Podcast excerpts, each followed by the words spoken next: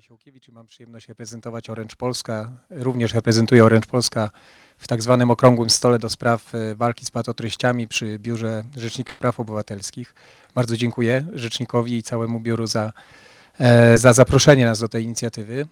E, chcieliśmy pokazać na początek Państwu ten drobny filmik. Moim zadaniem jest dosłownie dwie minuty krótkiego wprowadzenia. Ten filmik jest efektem w jakimś sensie, używając takiego mniej formalnego języka, pójścia jest efektem pójścia po rozum do głowy, e, a w sposób bardziej formalny, e, czy może bardziej poważny, jest jakimś, jakąś częścią dojrzałości, czy czasu, czasów bardziej dojrzałych i bardziej trzeźwych w podejściu do technologii, w jakich żyjemy i trendu, który rzeczywiście też bardzo mocno widzimy, mianowicie znacznie bardziej krytycznego postrzegania wpływu nowych technologii. Z całym dobrodziejstwem i tego, jak wiele zyskaliśmy i zyskujemy wciąż, jak bardzo rozwojowi on naszemu i naszej społeczności może służyć, ale również niewidzenie dzisiaj tego, jak może szkodzić, e, jest jakimś takim dowodem właśnie na dojrzałość, z którą też staramy się mierzyć. I jako ludzie odpowiedzialni za sprawy społeczne w firmie, jako osoby zaangażowane w działalność organizacji pozarządowych,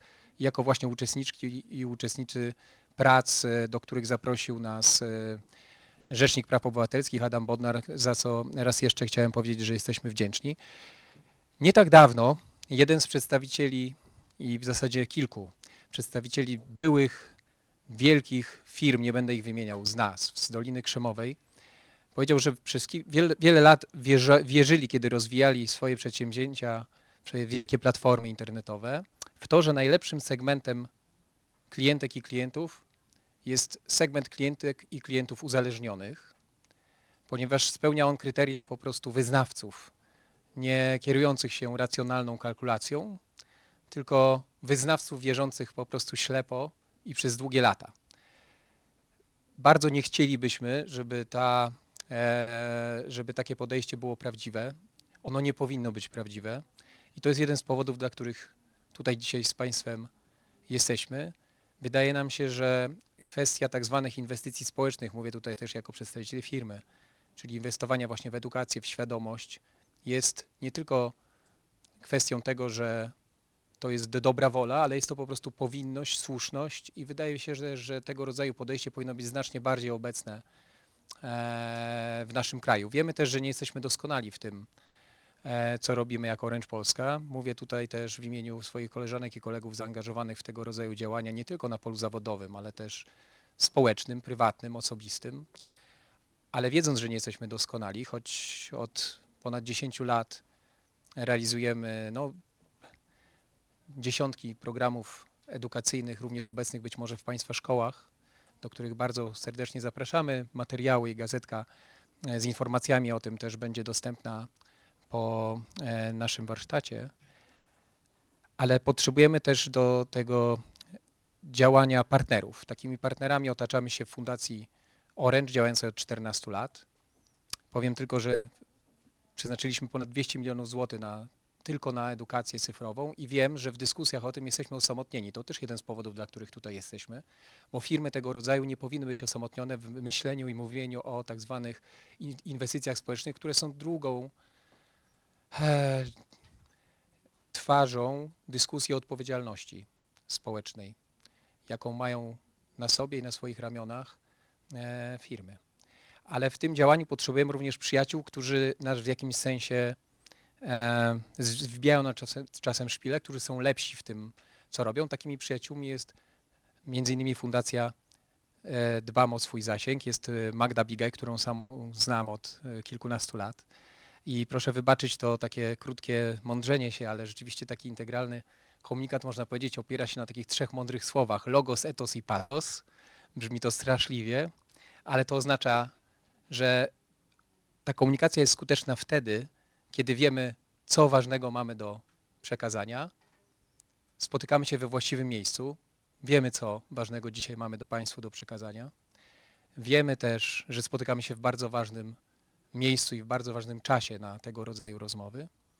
Jest jeszcze etos, czyli to, kto o tym mówi, czy słowa i czyny tej osoby są spójne z tym, o czym będzie mówiła i wiem i ręczę Państwu od siebie, że Magda Bigaj należy właśnie dokładnie do takich osób, więc etos, logos i patos spotykają się w jednym miejscu, w jednym czasie i we właściwej osobie i tym samym oddam głos y, Magdzie, zapraszając Magdo do poprowadzenia tego warsztatu.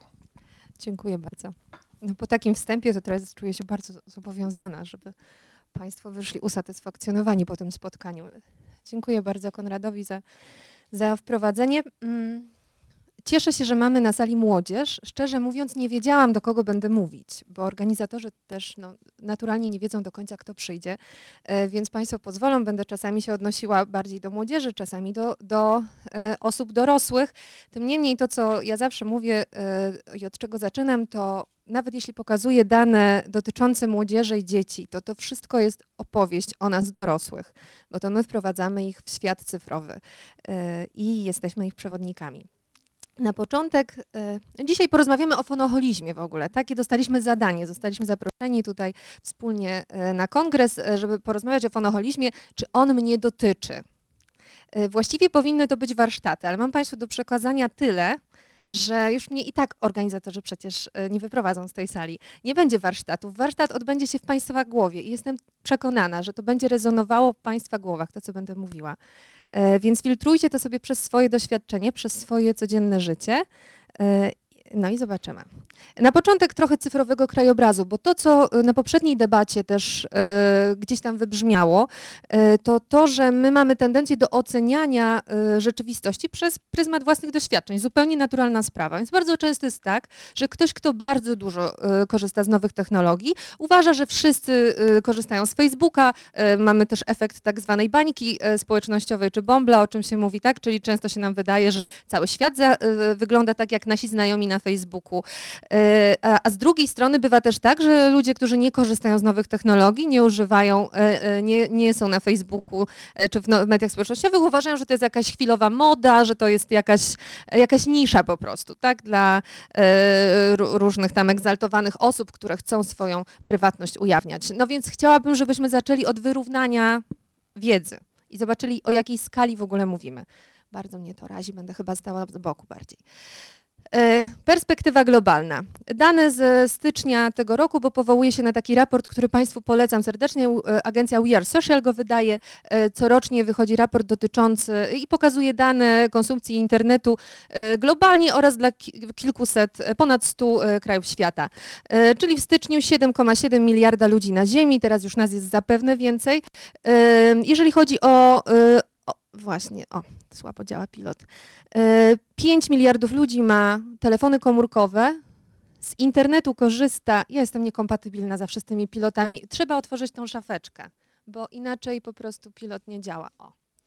Z internetu korzysta 4,3 miliarda ludzi na Ziemi. To zdaje się, kiedyś widziałam gdzieś statystykę, że dostęp do szczoteczki do zębów ma mniej osób, więc 4 i prawie 4,4 miliarda ludzi ma dostęp do internetu. Niedługo być może przy takim wzroście internetu będziemy mieli sytuację, że mniej ludzi ma dostęp do wody pitnej niż do y, zasięgu y, internetu.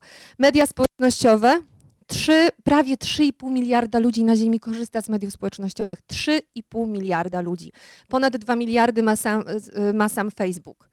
Um, więc to jest skala, który, o której nie możemy powiedzieć, że to jest jakaś moda, nisza, zajęcie dla młodzieży. Być może nas tam nie ma, jesteśmy w ograniczonym stopniu, ale nie można tego absolutnie ignorować. I kolejna ważna dana, 3,2 miliarda korzysta z mediów społecznościowych przez telefon, co oznacza, że my narzędzie kontaktu ze światem mamy w kieszeni.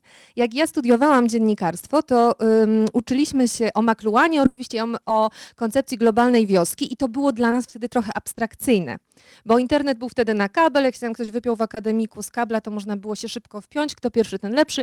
Jeszcze globalna wioska nie była tak wyczuwalna, jak jest dzisiaj. Dzisiaj wysłanie do kolegi z Nowej Zelandii maila i skomunikowanie się z nim to jest kwestia kilku minut, więc więc rzeczywiście proroctwo McLuhana sprzed 60 lat dzisiaj jest w pełni, w pełni obecne w naszym życiu. Jak to wygląda w Polsce? 30, znowu to samo, 38 milionów Polaków, 50 milionów telefonów komórkowych. To jest dana dotycząca liczby urządzeń, a nie oczywiście liczby Polaków z telefonami. No, jakby Państwo rozumieją na reprezentację. Mamy telefony służbowe i tak dalej. 30 e, milionów korzysta z internetu, 18 milionów korzysta z mediów społecznościowych. Ja sobie zawsze żartuję, że jakby wszyscy, którzy oznaczyli się na Facebooku idę na wybory, poszli na wybory, to frekwencja byłaby na pewno dużo lepsza. E, Ale niestety wszyscy lubimy się kreować e, w sieci i e, lub też większość z nas, no i to często właśnie tak wygląda, czyli jak to się mówi, nasze guilty pleasure to jest jakiś serial na wspólnej, ale zaznaczamy na Facebooku, że oglądamy filmy Emira Kuszturicy. Więc tak właśnie, tak się, tak się zdarza. 16 milionów Polaków korzysta z mediów społecznościowych za pośrednictwem telefonu komórkowego, czyli znowu my jesteśmy u ludzi w kieszeni.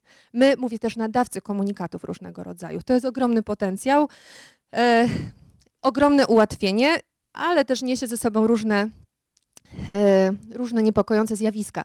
Jeżeli chodzi o to, ile czasu poświęcamy na nowe technologie, 6 godzin dziennie na korzystanie z internetu, to jest oczywiście średnia, czyli Państwo wiedzą, jak to jest z tą średnią, ze statystyką, e, że tam 80% morderców pije herbatę i tak dalej. Bierzmy poprawkę na to, że e, jeżeli chodzi o tę średnią, to ona jest wyciągnięta z mojej babci, która w ogóle nie korzysta z internetu, oraz z chłopca, który mi ostatnio powiedział na warsztatach, że on 9 godzin dziennie gra w gry. Więc to jest jakaś średnia. E, Kolejna rzecz, kolejna liczba, różdżka, czarmary, e, prawie dwie godziny dziennie na media społecznościowe. Oczywiście jest cała masa osób, która spędza tam znacznie więcej czasu. E, Jeżeli chodzi o, ta, o obcowanie z ekranem, czyli oglądanie telewizji, ale też oglądanie e, tak zwanego VOD, czyli filmów na życzenie na komputerze, to jest około 6 godzin dziennie. I to jest dwie ciekawe liczby. E, Tu mam, przepraszam, błąd w prezentacji, bo tu dla partnera jest 6 godzin, dla dzieci 9, także 3 godziny więcej dla dzieci, tylko że taka ważna informacja, nie mogę z tym, tygodniowo. Czyli to jest tygodniowo. To Cebos zrobił takie, taki sondaż, gdzie mierzył po prostu ile czasu poświęcamy e, bliskim i e, dzieciom i partnerowi. Więc zestawienie tych danych, 6 godzin dziennie na internet, 6 godzin tygodniowo dla dzieci, e, trochę nam pokazuje, jak dzisiaj funkcjonujemy. Najważniejsze tezy na początek, zanim pójdziemy dalej, to chciałabym jeszcze o jednej rzeczy ważnej, o kilku rzeczach ważnych właściwie powiedzieć, o których zawsze mówię. Teza numer jeden. W społeczeństwie sieci internet jest naturalnym środowiskiem wzrostu dzieci i młodzieży. Kropka. Nie jest tak, że to jest coś dodatkowego. E, My pamiętamy czasy bez internetu. E, Młodzież, której bardzo dziękuję za, za przybycie, już tych czasów nie pamięta. To jest coś oczywistego. Internet jest tak jak prąd y, czy woda w kranie. Odkręcamy kran, leci woda. E, I tak będzie. E, Te, te nowe technologie będą e, nas otaczały coraz bardziej i młodzi ludzie będą wchodzili na rynek pracy, który będzie znowu inny niż teraz. Yuval Harari, taki popularny teraz historyk, mówi bardzo ciekawą rzecz, że zadaniem nas, rodziców i nauczycieli, jest, to, to zadanie jest niezwykle trudne, bo my musimy dwóch rzeczy nauczyć młode pokolenie. Po pierwsze, elastyczności na zmianę, czyli coś, czego z natury nie lubimy, bo nasz mózg nie lubi zmiany a po drugie odporności na stres wywołany właśnie tą zmianą, więc to jest przystosowanie e, do życia e, w nowych technologiach, to jest właśnie wy- wykształcenie tej elastyczności na zmianę.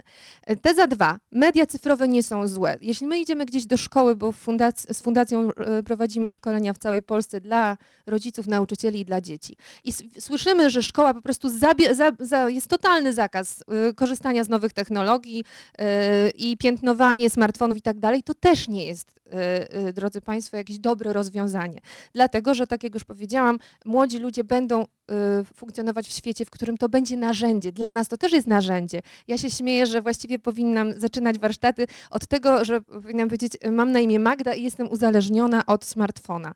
I ponad 10 lat spędziłam w, pracując w branży nowych technologii. Dla mnie to było naturalne narzędzie pracy smartfon, e, komputer, tworzyłam, współtworzyłam aplikacje internetowe, więc to jakby jest moje środowisko pracy.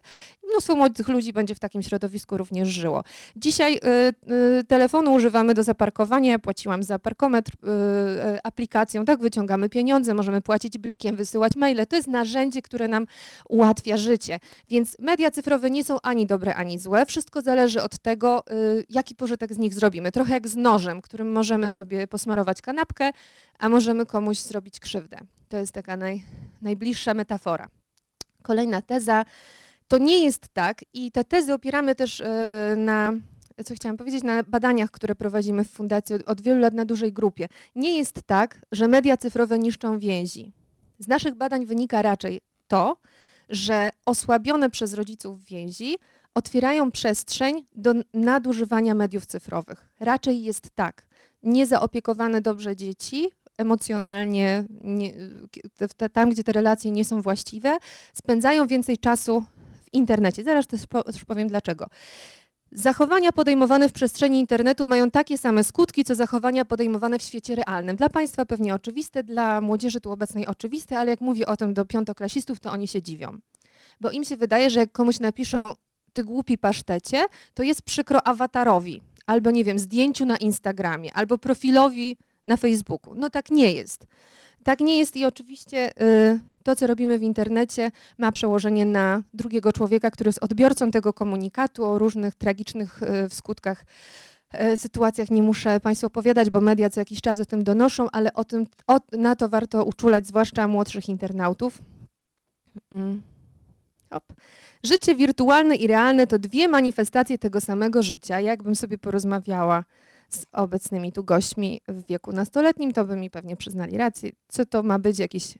e, My w niej mówiliśmy, coś tam się działo w realu. Maciek pamięta jeszcze, Maciej Budzik tam siedzi. My w internety robiliśmy e, z 16 lat temu i wtedy było w realu i w wirtualu. Offline i online. No nie ma czegoś takiego. Y, Jest jedno życie i ono ma swoje manifestacje y, w dwóch miejscach. Mm, Zdrowe popędy mogą stać się złymi nałogami, przy tym warto się zatrzymać. Nie ma niczego złego, że nas ciągnie do nowych technologii. Ja tutaj y, bardzo widzę duży związek z teorią Marszala e, e, Rosenberga, autora takiej koncepcji komunikacji bez przemocy i on mówi o tym, że wszyscy mamy takie same potrzeby. Dla mnie to było odkrywcze że wszyscy mamy te same potrzeby i one nie są dobre ani złe. Oczywiście one mogą w różnym stopniu nas dotyczyć. Ktoś mo- może mieć silniejszą potrzebę akceptacji, ktoś bardzo silną potrzebę uznania, y, potrzebę osiągnięć y, w swoim życiu, Y, ale generalnie one nie są dobre ani złe. Zła może być strategia ich zaspokajania. I najprostszym przykładem, może niekoniecznie jakimś takim delikatnym, subtelnym, ale jest potrzeba seksualna, która może być zaspokojona w relacji bliskiej i może być też oczywiście zaspokojona w sposób nie, niewłaściwy. Więc te potrzeby mamy wszyscy takie same. I internet jest jedną ze strategii zaspokajania naszych potrzeb, bo to jest jedna z najprostszych, y, jedno z najprostszych narzędzi, żeby na przykład zaspokoić potrzebę uznania, potrzebę akceptacji, potrzebę bycia w grupie. Człowiek od zarania dziejów, od początku istnienia y, chce być w grupie, chce należeć do jakiejś społeczności, chce być przez nią akceptowany. Internet jest takim miejscem, gdzie my możemy to wszystko znaleźć i nie tylko młodzi ludzie. Dorośli robią to samo. To, y, zresztą w całym e, obszarze influencerów, tak zwanego sharentingu, czyli e, rodziców aktywnych w sieci, pokazujących swoje życie. Przecież ta potrzeba akceptacji i uznania aż kipi. Przecież każdy, kto ma dzieci, ja mam dwójkę dzieci, wie, że macierzyństwo nie wygląda tak jak u znanych influencerek na Instagramie. To znaczy nie wyglądamy zazwyczaj tak, jakbyśmy wyszły ze spa dziewczyny, nie? Trochę inaczej to wygląda. E, tak. Kolejna rzecz. Kontakt w sieci różni się od relacji bezpośredniej. W ogóle kontakt to nie jest relacja. Tu bym mogła oddać głos Konradowi, który zawsze to powtarza i pewnie lepiej niż ja by to wytłumaczył. E, Ale o tym warto pamiętać, że nawet jeśli jest nam dobrze w kontakcie online z kimś, to trzeba ten kontakt wyprowadzać do świata rzeczywistego. Odpowiedzialność cyfrową buduje się od, od wczesnych lat dziecka. O tym, od, do tego tematu będę wracać. Ludzki mózg nie jest przystosowany do używania mediów cyfrowych. Znakomity wykład na e, e, konferencji, którą organizowaliśmy w poniedziałek, e, doktora Wojciecha Glacy. Można sobie zapis te, tego wykładu e, obejrzeć. Te półtorej godziny mija, mija bardzo szybko, bo on ma też takie elementy komiczne dosyć, ale e, wykład o neurobiologii, o tym, dlaczego nasz mózg nie jest przystosowany i co nam robi korzystanie nadmierne e, z e, nowych technologii. To, co chcę powiedzieć ważnego i do rodziców, i do młodych osób, które tutaj są, do 25 roku życia kształtuje się nasz mózg. Płat czołowy jako ostatni się kształtuje. E, Wykładowczyni, która była na tym wykładzie, mówi, ja już wiem, dlaczego ci studenci są tacy, bo oni jeszcze ten płat czołowy im się kształtuje. Oni dlatego nie potrafią przewidywać jeszcze. Ale co się dzieje, kiedy my nadużywamy nowych technologii? No połączenia neuronalne po prostu nie, nie wykształtują przygotowują się tak, jak powinny, tak? Więc y, to, co zawsze powtarzam młodzieży, y, uczniom w ogóle, to nie jest opowieść o tym, żeby nie używać smartfona, bo macie się nauczyć na historię.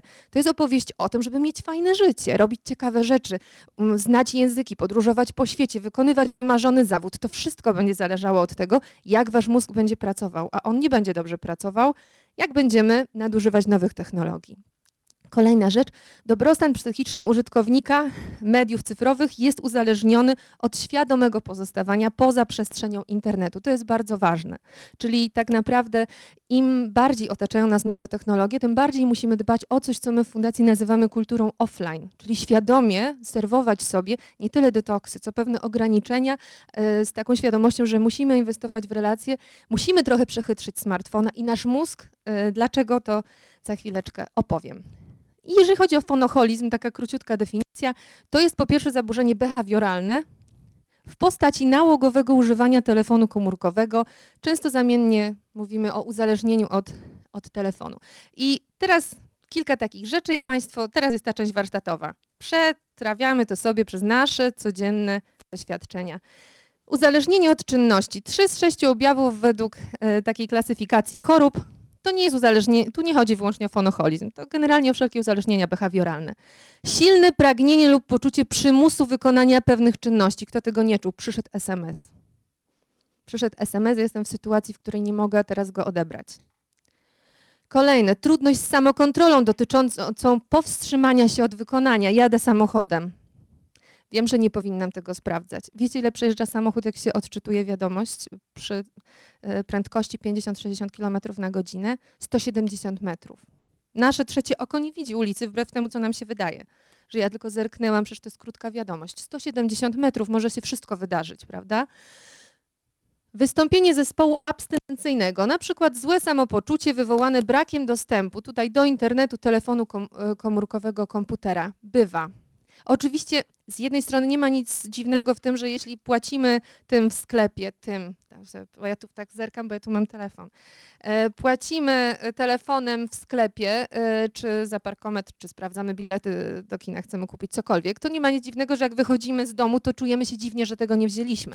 No ale tutaj e, zespół abstynencyjny to oczywiście trochę, trochę silniejsze uczucie. Zaistnieje tolerancji, to znaczy sytuacji, w której dla osiągnięcia zamierzonego efektu konieczne jest coraz częstsze i dłuższe wykonywanie pewnych czynności, czyli coraz dłużej siedzimy w internecie, żeby tę przyjemność, którą nam e, to sprawia, e, przedłużyć. Utrata zainteresowań oraz przyjemności istniejących przed uzależnieniem się, to jest bardzo częste. Wczoraj nawet miałam, my co prawda nie mamy telefonu zaufania, ale nasze telefony są na stronach i czasami dzwonią do nas osoby prywatne e, i, i mama właśnie mówiła, zadzwoniła wczoraj mama nastolatki, która mówiła, że dziewczynka zupełnie przestała się interesować swoimi pasjami wcześniej, że ona jakieś tam pasje miała artystyczne i zrezygnowała z tego, w zasadzie teraz cały czas spędza w sieci. I uporczywe powtarzanie pewnych czynności, mimo bezspornych dowodów na ich destrukcyjny wpływ oraz na zdrowie i stosunki społeczne. Czyli wiemy, że w tej sypialni nie powinniśmy korzystać z telefonu, bo będziemy niewyspani. O innych aspektach to już w ogóle nie mówię, tworzenie trójkątów w sypialni i czworokątów ze smartfonami. E, wiemy, ale i tak to robimy. Bo przecież my jesteśmy wszyscy bystrzy, rozumiemy, jakie e, potrafimy u siebie w życiu zauważyć negatywne skutki, ale i tak nie ograniczamy e, korzystania. No i potem nasze życie wygląda tak, że o, tutaj czarodziejska różdżka działa tylko ze środka. Wszystkie Wam wypuszczę od razu, żebyśmy sobie porozmawiali. Pierwsza rzecz, oczywiście budzimy się z telefonem, sprawdzamy, która jest godzina i tam już ktoś nie ma racji w internecie, trzeba się tym zająć. Bo już cała noc minęła, na pewno ktoś nie ma racji, my musimy teraz się do tego ustosunkować. Będzie, będę potem zachęcać do tworzenia takich domowych kodeksów, domowych, pracowych, y, to będę po drodze podpowiedzi różne wrzucać, tak zwane lifehacki, jakby młodzież tu obecna powiedziała. Takim lifehackiem najprostszym y, przy tej y, sytuacji jest po prostu używanie budzika i zasadę niewnoszenia telefonu do sypialni. Kolejna rzecz, czyli to, o czym już wspominałam, odbieranie telefonu, jedziemy do pracy.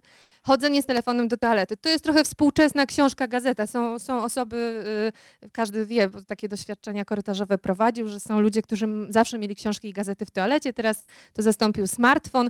Zdziwiło mnie, że uczniowie podstawówki wszyscy mówią, że chodzą do toalety z telefonami. To wynika pewnie z tego, że mają zakaz i sobie tam w tej toalecie e, korzystają. Ja tylko zawsze wtedy im opowiadam o badaniach, które dowiodły, że smartfon jest najbrudniejszym urządzeniem, e, w ogóle przedmiotem codziennego użytku, jest brudniejszy niż e, wózki w e, supermarketach i jest tam najwięcej bakterii kałowych. No bo ręce umyjemy, a smartfonu nie i potem jest pół szkoły ma rotawirusa i wszyscy się zastanawiają, jak to możliwe. No to właśnie tak to możliwe. E, Kolejna rzecz to prawdziwa plaga, czyli korzystanie ze smartfonów podczas posiłku. Ja tutaj nie mówię o tym, o zdjęciach, bo to jest cały te, ten trend, tak zwany hashtag food porn, znany użytkownikom e, Instagrama i innych tego typu e, fotograficznych serwisów społecznościowych, jakbym je nazwała. E, Ale jeśli Państwo teraz przywołają sobie obraz ostatniej bytności w restauracji albo w jakiejś kawiarni, no to pewnie macie przed oczami też takie osoby, które siedzą z innymi przy stole i cały czas są w telefonie. I to często wygląda tak, że idzie grupa znajomych na pizzę, przychodzimy, e, chwileczkę, zanim zaczniemy rozmowę, trzeba zrobić zdjęcie pizzy, zanim ją zjemy, potem wrzucamy ją do sieci, potem oczywiście będziemy za chwilę rozmawiać, ale przecież są lajki i komentarze i trzeba na to odpowiedzieć, a potem minęła godzina i właściwie idziemy do domu. E, Wszelkie badania, e, które mierzą e, poziom szczęśliwości na świecie, zawierają dzisiaj pytanie, czy spożywasz posiłki z bliskimi i jak często. Ponieważ okazało się, że wspólne spożywanie posiłków i ta relacja, która się wywiązuje przy spożywaniu i rozmowach z innymi, ma bardzo y, y, duży wpływ na dobrostan, na nasze poczucie szczęścia. Więc jak teraz są robione badania na świecie dotyczące, mierzące właśnie szczęście, to, to, one, y, to one zawierają to pytanie, to jest tak ważne, a my z tego rezygnujemy. Taki widok, że y, mama z tatą siedzą na smartfonach, a dziecko je, albo dziecko, to ostatnio widziałam, dziecko sobie oglądało tam świnkę Pepę czy inną bajkę, a rodzice dzięki temu no, mogli wreszcie porozmawiać, prawda? To to jest coś, co w ogóle nie powinno mieć miejsca. My w, z fundacją robiliśmy taki pilotaż w Gdyni, wprowadziliśmy takie skrzynki na smartfony w 10 restauracjach gdyńskich, e, e, ale żeby zachęcić do korzystania z nich i do odkładania tam smartfonów, to jeszcze musieliśmy 10% zniżki na cały rachunek dać i jeszcze masę różnych gadżetów do środka, żeby ludzi zająć, no bo jak się otworzy, odłoży te telefony, o czym my właściwie mamy teraz rozmawiać. Więc e, taki eksperyment robiliśmy i powiem Państwu, że poza tym, że oczywiście, jak to, by, jak to można powiedzieć, PR-owo miało to wspaniały wydźwięk, to ja nie powiem, żeby ludzie bardzo chętnie odkładali te telefony. I, I kupowali tę ideę, odłóż telefon, włącz relację, bo tak mówiliśmy e, podczas tej, tej e, akcji ze skrzynkami. E, I właściwie najgorsza rzecz, którą sobie robimy i którą sobie robią uczniowie zwłaszcza, to korzystanie z telefonu przed snem. Taka bardzo dobra zasada, godzina bez ekranu przed snem, to jest coś, co naprawdę poprawi jakość naszego życia.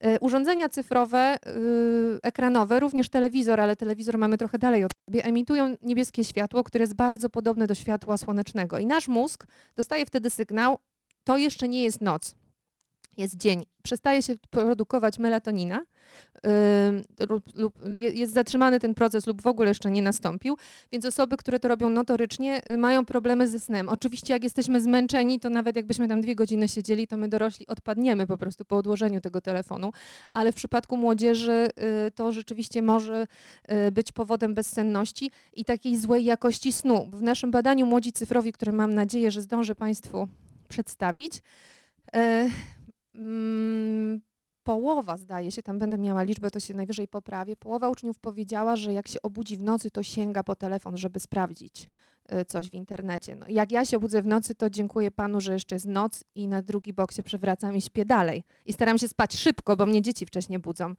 Natomiast y, młodzież, co się okazuje, bierze telefon do ręki i, y, i surfuje po internecie. I potem rano wstaje i idzie i ma na przykład sprawdzian. Także to jest, taka, to jest coś, co wpływa po prostu na jakość naszego snu, a o tym, jak ważny jest sen, to napisano całe książki, które zresztą polecam. Jak ważny jest sen dla naszego zdrowia po prostu i tego, jak długo żyjemy i jak funkcjonujemy. Dlaczego się uzależniamy od smartfonów? Właściwie dlaczego dzisiaj się tutaj spotykamy i rozmawiamy sobie na ten temat?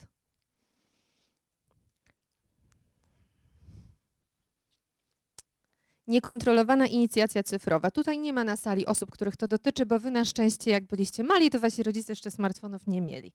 E, więc, e, więc przypuszczam, że nie ma tu nikogo, a nawet jeśli to pewnie byście nie pamiętali, żeby podnieść łapkę, bo to za wczesny etap. E, ale to jest jeden z powodów, dla których e, dzieci już w bardzo wczesnym wieku się uzależniają. E, Tutaj w sukurs przychodzi nam WHO i e, Amerykańska Akademia Pediatryczna. Do drugiego roku życia zero ekranu, zero. To dotyczy również telewizora. Niestety, bo ja zawsze się śmieję, że ręka w górę, kto nigdy nie włączył bajki rano, żeby o 5 rano jeszcze pospać pół godziny. Natomiast no, do drugiego roku życia dziecko nie powinno korzystać ze smartfona absolutnie. I jak mi ktoś mówi, że dziecko tam korzysta z gier i na przykład układa klocki, to ja go pytam, czy jak korzysta z te, tej gry, to zrozumie, co to jest kubatura klocka, nauczy się równowagi, czy będzie umiało potem rozumiało, na czym polega to, że musi coś na czymś ułożyć? No absolutnie nie. I dzisiaj jest masa dzieci, które są w terapii logopedycznej, w terapii y, małej motoryki, które są po prostu opóźnione przez nałogowe używanie y, telefonu komórkowego. Oczywiście telefonu rodziców. Także do drugiego roku życia absolutnie zero telefonu. Od drugiego roku życia tylko z rodzicem, maksymalnie godzina dziennie i najlepiej w trzech odcinkach po 20 minut jeśli mam uprzedzić pytanie, które się najczęściej pojawia. Kolejna rzecz, dlaczego się uzależniamy? Nieograniczony dostęp do internetu. I trudno wymagać od dzieci i młodzieży, żeby narzucali sobie ograniczenia, bo to nie jest wiek, w którym człowiek jest na etapie musztrowania się i tam szczególnego wymagania od siebie i tak dalej. Jesteśmy ciekawi świata, chcemy korzystać z tego, co nam sprawia przyjemność, a to nam sprawia przyjemność, więc ograniczenia są bardzo ważne. I o ile właściwie nasze dzieci są w dobrej sytuacji, bo my możemy im te ograniczenia odgórnie narzucić, o tyle nam samym jest bardzo ciężko narzucić e, sobie ograniczenie. I powiedzieć, dobra, założę sobie licznik. Ja też mam ten licznik, który tam zlicza w telefonie, ile siedziałam i ja się boję go otwierać. Co tydzień, jak przychodzi powiadomienie w niedzielę, to ja to szybko palcem przesuwam, zamykam oczy i udaję, że nie widzę. Ostatnio zajrzałam na przykład i zobaczyłam, że najczęściej sięgam po telefon, ponieważ przyszło powiadomienie, na e-mail albo w wiadomościach, ale większość czasu siedzę w serwisie społecznościowym, czyli sięgam po telefon w taki, w celu odebrania wiadomości, a potem on mnie wciąga. Dlatego moim lifehackiem osobistym jest noszenie zegarka. Bo, mo, bo dzięki temu kilka, pewnie naście do kilkudziesięciu razy dziennie nie sięgam po telefon, bo tak to było tak. Zobaczę, która jest godzina. Ktoś w internecie nie ma racji, ktoś ode mnie coś chce, napisał. 15 minut później dalej patrzę, która jest godzina. Już nawet pewnie nie pamiętam, że wzięłam ten telefon, żeby zobaczyć, która jest godzina. Więc zegarek bardzo polecam. Stara, e, stara zasada. Kolejna rzecz, brak zasad korzystania z mediów cyfrowych, czyli znowu to się trochę wiąże z nieograniczonym dostępem do internetu, czyli powinniśmy mieć pewne zasady. Na przykład e, nie zabieram telefonu do sypialni, godzina przed, e, bez ekranu przed snem. Jeśli się uczę, to nie używam telefonu, bo jest też tak, że nasz mózg przyzwyczaja się do bycia rozproszonym. Staliśmy, jest taka bardzo ciekawa książka e, Nikolasa Kera, Płytki umysł. To jest taki esej o tym, jak nasze mózgi się zmieniły przez nowe technologie, że z takiej e, konsumpcji linearnej, gdzie pogłębialiśmy jakiś temat, który nas interesował, cofnęliśmy się jakby w rozwoju, staliśmy się zbieraczami informacji. Tak jak ci nasi przodkowie byli zbieraczami takimi ło, łowczymi, to my po prostu sobie tak łowimy te informacje. Jak pracowałam w portalu internetowym, jednym z największych w Polsce, to największym problemem było przepchnięcie użytkownika ze strony głównej głębiej. Bo oni wszyscy czytali, my wszyscy, bo ja też przecież jestem użytkownikiem, my wszyscy czytamy tytuły i uważamy, że już wiemy wszystko o świecie. Przelecieliśmy stronę onet.pl, nie klikając w ogóle i właściwie już wiemy, co się wydarzyło. Bo jest ogromnym problemem skłonienie człowieka do tego, żeby trochę głębiej poszedł i sobie tych informacji e, zaczerpnął. Nie, my zbieramy. Tytuł, tytuł, tytuł. To dlatego dzisiaj mamy taką plagę fake newsów. Jesteśmy na nią po prostu podatni. E, Widzimy tytuł, nie sprawdzamy, nie zagłębiamy się. O, ja pierwszy smartfon dostałam, teraz was szokuję, jak miałam 23 lata. To był jeden z pierwszych chyba iPhone'ów. E, Więc powiedzmy, że ostatnie 12 lat korzystam ze smartfona i ja się przyznaję szczerze, ja mam problem z czytaniem długich tekstów. Siadam, biorę książkę, y, przeczytam kilka zdań. Ja już nie mówię o tym, że sięgam po telefon, odkładam ten telefon gdzieś tam, żeby mi nie przeszkadzał. Kilka zdań, kurczę, jest mi gorąco, muszę otworzyć okno. Kilka zdań, przydałaby mi się herbata, zrobię sobie herbatę. Znowu przeczytam trochę, włączę pranie, co tam będzie się czas marnował, bo mój mózg jest cały czas przyzwyczajony do rozproszeń. Cały czas, on nie chce konsumować linearnie. On już wie, bo on jest do tego przyzwyczajony przez to, że ja coś czytam tu czy na komputerze i powiadomienie, klik. Czytam coś i nowa rzecz, klik i cały czas się odrywam, więc pierwsza podnoszę tutaj rękę, że mnie też to dotyczy i te zasady bardzo nam mogą pomóc po prostu. Nadaktywność na portalach społecznościowych. Wszelkie badania tego dowodzą. Portale społecznościowe nas przywiązują do nowych technologii. To tu zachodzi zupełnie biologiczny proces, mianowicie e, zbadano w, w, i to w kilku różnych niezależnych od siebie badaniach, że wszelkie powiadomienia, lajki, sam fakt, że ktoś się z nami komunikuje, y, uruchamiają ośrodek nagrody w naszym mózgu. Jest nam po prostu przyjemnie, wydziela się dopamina. Y, Więc na, to jest odpowiedź na pytanie tutaj, dlaczego my się od tych nowych technologii uzależniamy. My po prostu odczuwamy przyjemność z tego, że ktoś się z nami kontaktuje. Bo ta potrzeba bycia z drugim człowie z człowiekiem jest w nas bardzo silna, więc nawet w tych badaniach wynikało, że nawet po prostu zwykłe powiadomienie było rodzajem nagrody. Dlatego jest ogromny problem dzisiaj z tym, że my zatracamy umiejętność odroczonej gratyfikacji. Wielu z Państwa pewnie słyszało o takim. e, o takim eksperymencie z lat 60. z piankami marshmallow, e, który dotyczył właśnie odroczonej gratyfikacji. Polegało to na tym, że dzieci były sadzane przed e, pianką i te dzieci, które odmówiły sobie zjedzenia tej pianki, miały powiedziane, jeśli odmówicie sobie zjedzenia tej pianki, to tam za jakiś czas, nie pamiętam, czy to było dwie godziny, czy następnego dnia, otrzymacie drugą piankę.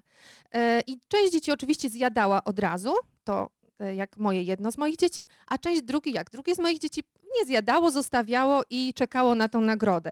I badania prowadzone potem przez lata dowodziły, że te dzieci, które potrafiły sobie odmówić, czyli miały tę umiejętność odroczonej gratyfikacji, odnosiły, y, y, nie wiem, czy można odnosić większe sukcesy, odnosiły w życiu sukcesy. Wiodło im się lepiej, ponieważ to wpływa na to, że po prostu mamy zahartowany charakter, potrafimy na coś poczekać, odłożyć przyjemność na później, myśleć o jakimś celu, który jest do zdobycia. Nie działamy wtedy kompulsywnie. A dzisiaj nowe technologie dają nam natychmiast nagrodę. To jest od razu nagroda. Piszę odpowiedź, like, y, komentarz, odpowiedź na mój komentarz. Nasz mózg jest cały czas uczony takiej natychmiastowej gratyfikacji. To jest bardzo trudne i stoi w sprzeczności właśnie z wykształcaniem tej e, gratyfikacji odroczonej. Nuda, brak pasji i zainteresowań. To jest też coś, co sprawia, że się uzależniamy i możemy stać się fonoholikami. E, Trzy lata temu zrobiliśmy taki eksperyment w fundacji, że od, który będziemy powtarzać notabene e, w marcu, zapraszam. E, Odcięliśmy 100 osób od internetu i smartfona. Co prawda nie zrobiliśmy tego jak Chińczycy, którzy tam mają takie obozy, gdzie jak się jedzie, to zabierają ci wszystko i taki masz wycisk przez cały dzień, że potem po prostu nie myślisz nawet o tym smartfonie. E, No ale tam nawet się zdarzały zgony. Na naszym detoksie zgonów nie było. Młodzież dobrowolnie zrezygnowała z nowych technologii. E, Trwało to trzy dni. Oni prowadzili dzienniki, e, gdzie zapisywali, jak się czują. Najgorzej zniosły to matki, bo taki brak dostępu do dziecka. Kilka pani się zwolniło, żeby tam sprawdzić, czy dziecko doszło do szkoły. E, Ale do czego zmierzam a propos tego punktu? E, Najlepiej sobie z tym poradziły te, e, te dzieci i ta młodzież, która miała jakieś pasje. Oni pisali w dziennikach, że tam na przykład więcej czasu spędzili na treningu, że zajęli się na przykład właśnie rysowaniem i tak dalej. Czyli pasja jako taki, taki trochę antidotum na ten czas spędzany w sieci, bo to działa w dwie strony. Jak mamy pasję, to tego czasu y, siłą rzeczy nie, nie mamy jak poświęcić na internet. Właściwie jak prowadzimy szkolenia w szkołach mistrzostwa sportowego, to tam nie ma do kogo mówić, bo oni są tak wytyrani o 21, jak im się kończą treningi, że może wchodzą do tego internetu, ale tam już nie ma siły za dużo, żeby, żeby jeszcze coś działać. Em, ale działa to też w drugą stronę, czyli to, co wcześniej powiedziałam. Bardzo często objawem wchodzenia w uzależnienie jest rezygnowanie z pasji. No bo czas nie jest y, z gumy i po prostu gdzieś musimy upchnąć to korzystanie. Oczywiście tutaj często uczniowie mi mówią, proszę Panią, ale w internecie można też pasję realizować. Ja się z tym zgadzam, oczywiście tak. Pamiętamy, że to jest jak nóż.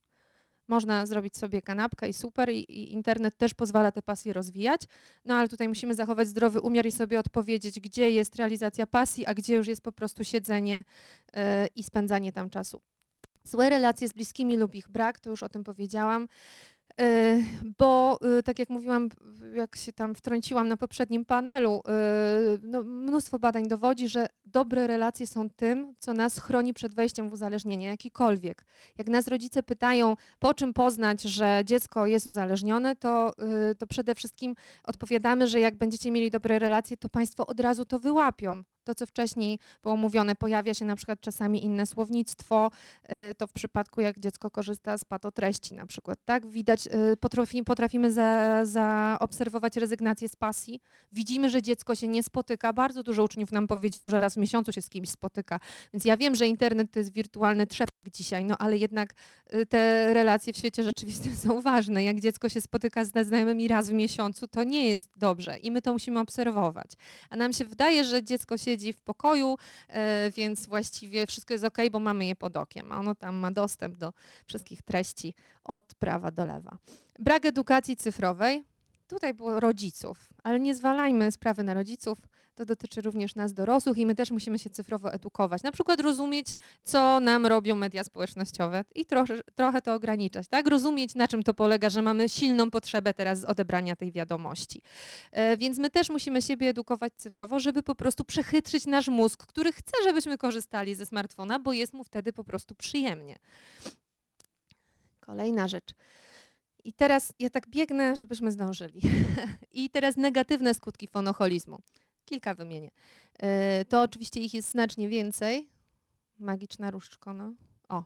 Przemęczenie, niewyspanie, pogorszenie stanu zdrowia. Bardzo często jest tak, my dorośli uwielbiamy to mówić, dzisiaj jest niskie ciśnienie, nie wypiłem kawy, jestem taki zmęczony. I w ogóle nie widzimy związku z tym, że do drugiej w nocy na booking.com sprawdzaliśmy tanie apartamenty w Portugalii na przykład, albo że codziennie tam w e, fru.pl sprawdzamy, czy tam jakieś atrakcyjne tanie bilety się nie pojawiły. E, Więc to przemęczenie, niewyspanie jest bardzo częstą taką pierwszą konsekwencją. Jest też masa takich skutków zdrowotnych po prostu, ponieważ na przykład smartfon to jest ciągle widzenie wąskokątne. Czyli nasz, nasz wzrok nie funkcjonuje tak jak na co dzień, tylko funkcjonuje tak. Więc jeśli teraz mamy dzieci i młodzież, które nam w badaniu zadeklarowały, że minimum 7 godzin spędzają na smartfonie, to co się dzieje z ich oczami? I są dzisiaj już dzieci, które są w terapii gałki ocznej, bo, y, bo mają już problem po prostu z, z wzrokiem. Nie chodzi nawet o tam y, krótkowzroczność, dalekowzroczność, tylko po prostu w, w tam syndrom suchego oka na przykład, właśnie problem z mięśniami gałki ocznej, no to są różne tego rodzaju y, konsekwencje. Zaniedbywanie obowiązków szkolnych lub zawodowych naszych też, lub nawet rodzinnych, tak?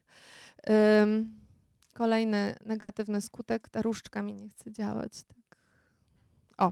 Brak koncentracji bądź zaniżony poziom, spadek efektywności pracy. To jest takie badanie, z którym e, startujemy w przyszłym roku, e, związane z, będziemy badać wpływ e, korzystania z nowych technologii w miejscu pracy na dobrostan pracowników.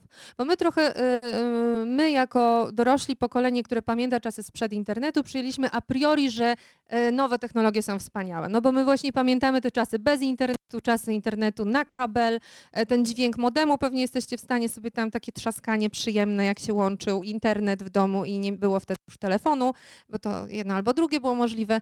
Więc wszyscy się zachwyciliśmy, że to jest teraz takie powszechne e, i super. I firmy rzeczywiście zaczęły to głęboko wykorzystywać. W pozytywnym sensie słowa wykorzystywać, na przykład do usprawniania komunikacji w zespole. Tylko teraz, czy zdrowa jest sytuacja, kiedy narzędzie do komunikacji typu Slack, Trello, niektórzy nawet używają Facebook Messengera, Whatsappa, pika nam do godziny 23. Bo do 17 tam nam pika, że nie wiem, wrzuciłem trzy linijki kodu, sprawdź, albo jest już nowa wersja na dysku, pobierzcie. O 19 jest ktoś w pracy i jeszcze coś zapyta, no bo przecież ktoś być może od, odpowie. O 20 i o 21 czterech kolegów, co poszli na piwo, piszą, że jest super i wrzucają zdjęcie i nasz mózg jest ciągle w pracy.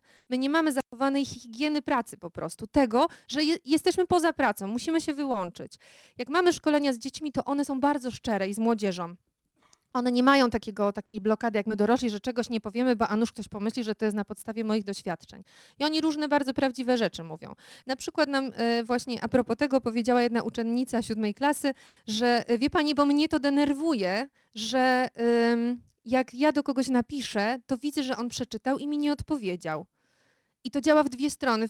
Kiwacie głowami dorośli. Ja mam to samo. Mnie to stresuje, że ktoś do mnie napisał, on widzi, że ja przeczytałam, a ja nie mogę teraz odpowiedzieć.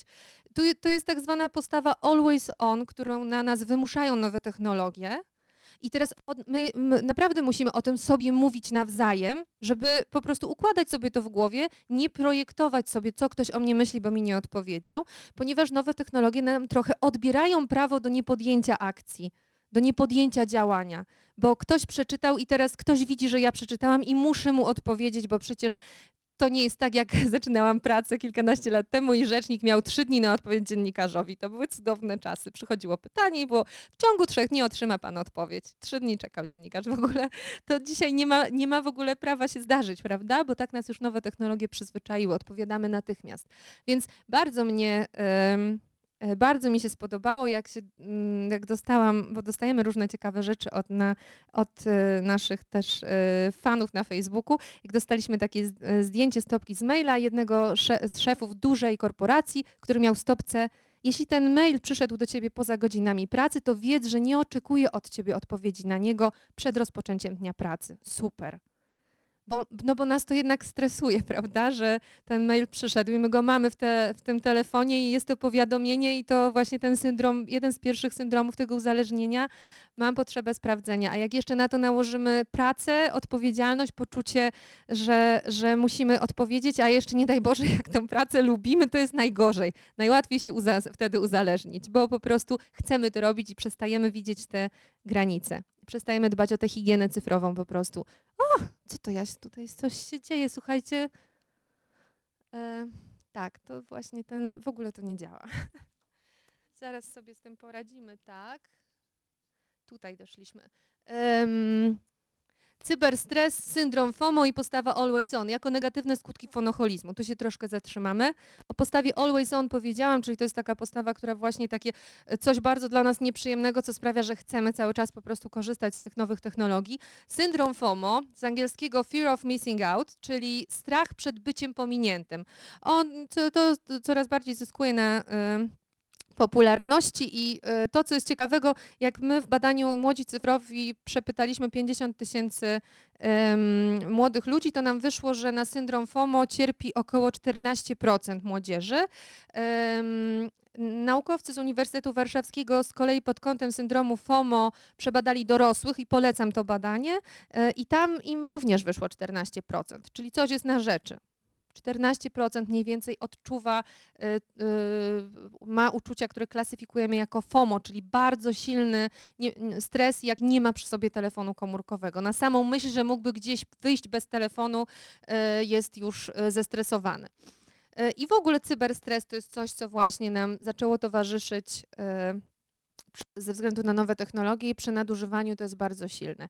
To, że właśnie musimy być ciągle, e, ciągle e, online. Zresztą e, są badania, które mówią o tym, że influencerzy czy też osoby, które są bardzo aktywne i kreują swój wizerunek w sieci, e, odczuwają bardzo silny stres i normalnie wydziela im się kortyzol.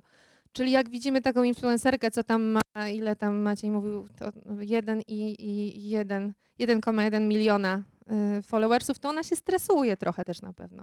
Ten kortyzol się wydziela, wrzuciła zdjęcie i zobaczymy, co teraz ludzie, e, co teraz ludzie na to powiedzą. Zresztą wielu, wiele badanych e, uczniów, wielu badanych uczniów mówiło, że e, sprawdza, czy treści, które wrzuciły mają dobry czy zły odbiór i potrafi je skasować, jeśli jest za mało lajków na przykład, albo jest, są złe komentarze, to usuwają te treści z internetu. To jest kwestia kreacji, o tym też jeszcze mam nadzieję, że zdążę powiedzieć. E, Cyberprzemoc i sexting. Był panel o patotreściach. Widzę po Państwu, że wiele osób było na tym panelu.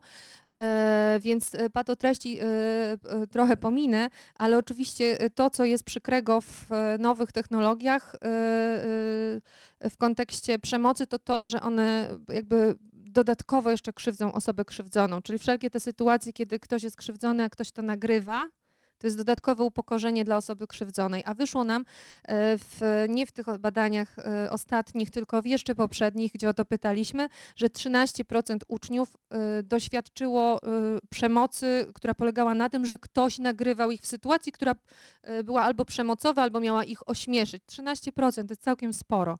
I takich rzeczy dzieje się coraz więcej. Takich interwencji też mamy sporo, gdzie rodzice, nawet już nie szkoły, tylko rodzice w z klasy danej dzwonią i tam prowadzimy taką, taki rodzaj programu po prostu profilaktycznego, e, bo, bo ta cyberprzemoc ma miejsce.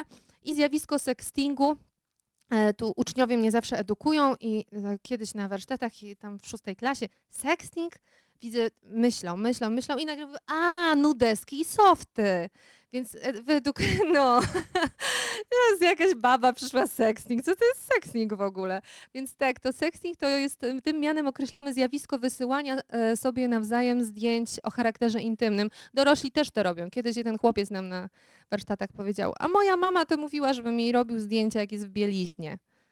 No raczej to nie były zdjęcia do rodzinnego albumu, ale rzeczywiście jest to bardzo powszechne zjawisko w przypadku e, uczniów.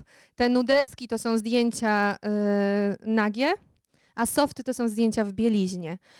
E, oczywiście to czasami są też zabawne pytania, bo em, jedna z dziewczyn mnie zapytała, czy obojczyki to już jest nudesek. Ja mówię, że zależy, czy one są na górze zdjęcia, czy na dole. Poza tym to też jest kwestia jakiegoś wyczucia. A czy, proszę panią, czy y, w kostiumie kąpielowym to jest soft, czy nie soft? Więc no właśnie, młodzi też często potrzebują od nas jakiego, jakichś wskazówek też, tak? To jest czas kształtowania się pewnej y, jakiego, jakiejś moralności, sumienia i tak dalej. Y, To, co jest dla was może być ciekawe, młodzi moi kochani, co prawda z badań nam wyszło, że co dziewiąty uczeń przynajmniej raz wysłał zdjęcie intymne do kogoś, ale jedna czwarta uczniów zadeklarowała, że puszcza to dalej. Więc jak uważamy, że to poszło tylko do jednej osoby, to raz na y, cztery przypadki to będzie puszczone dalej. E, A y, treści z internetu nie znikają. Pewnie jakbym miała tutaj tylko młodych, to bym o tym mówiła dłużej, bo uczniowie często myślą, zwłaszcza ci właśnie ta klasa między cztery a sz- czwarta, piąta, szósta, to są te klasy takiej go dzikiego, dzikiej konsumpcji internetu bez, e, bez myślenia o swoim bezpieczeństwie i oni na przykład myślą, że jak usuną zdjęcie z konwersacji, to jego już nie ma w sieci. No oczywiście podstawowy błąd, stara zasada korespondencji, list należy do odbiorcy i może z nim zrobić, co mu się podoba. To samo jest ze zdjęciem. Zdjęcie już poszło, jest u kogoś e, na dysku i prawdopodobnie już jest u innych kolegów na dysku. Chłopcy tam właśnie ostatnio w Łodzi. Pani, pokażemy pani, my mamy całą galerię tam desków ze szkoły. E, Nie obejrzałam, a potem pomyślałam, że może mogą obejrzeć, bo to jakieś takie poznawcze doświadczenie też na pewno. Ale rzeczywiście e, dzielą się tymi potem tymi zdjęciami i nie wiadomo co tu mówić, e, bo też e, za tym stoi bardzo silna potrzeba akceptacji po prostu no, z drugiej strony uznania. To czasami jest też potrzeba miłości. Ktoś komuś wysyła, bo, bo to są jakieś związki. No, dziewczyna wysyła to swojemu chłopakowi, chłopcy też to wysyłają, chociaż oni, jak to mówią, bardziej dla beki niż, niż żeby tam się przypodobać. E, Więc e, po pierwsze tam jest ta bardzo silna potrzeba, tak? Więc to jest kwestia rozmawiania z, z naszymi dziećmi o tym, jak budujemy relacje z drugą osobą. Ja też często opowiadam o tym, że oni będą żyli w czasach, e, w których sztuczna inteligencja wykopie wszystko na nasz temat, tak?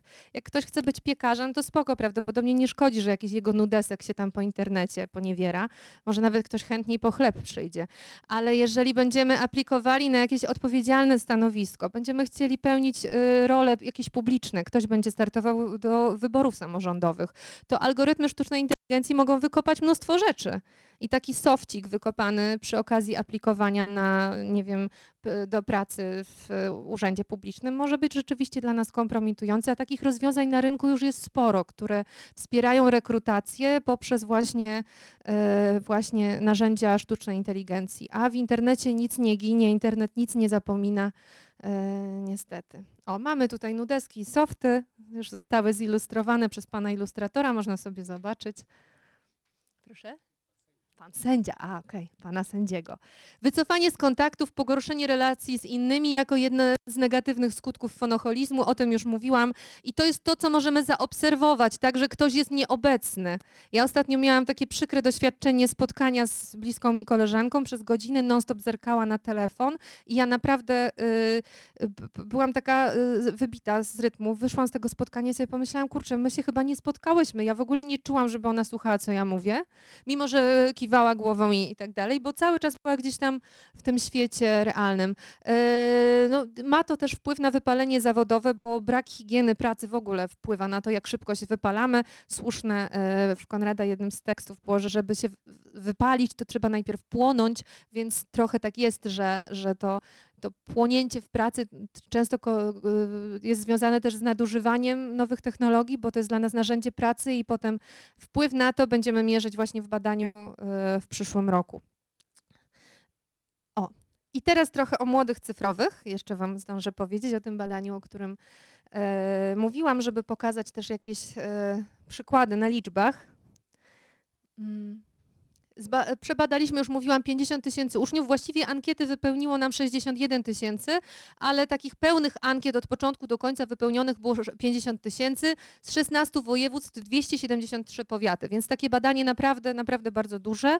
E, To, co było w nim wartościowe dla szkół e, i mówię o tym dlatego, że teraz trwa badanie granie na ekranie, gdzie badamy e, zachowania growe dzieci i młodzieży, to to, że szkoła dostawała swój unikatowy kod, dzieci były an- ankietowane anonimowo, ale szkoła dzięki temu dostawała potem taki zanonimizowany raport i mogła zobaczyć, jak sytuacja wygląda u niej w szkole. Czyli te wszystkie dane, które ja pokazuję, widziała w kontekście swojej szkoły potem.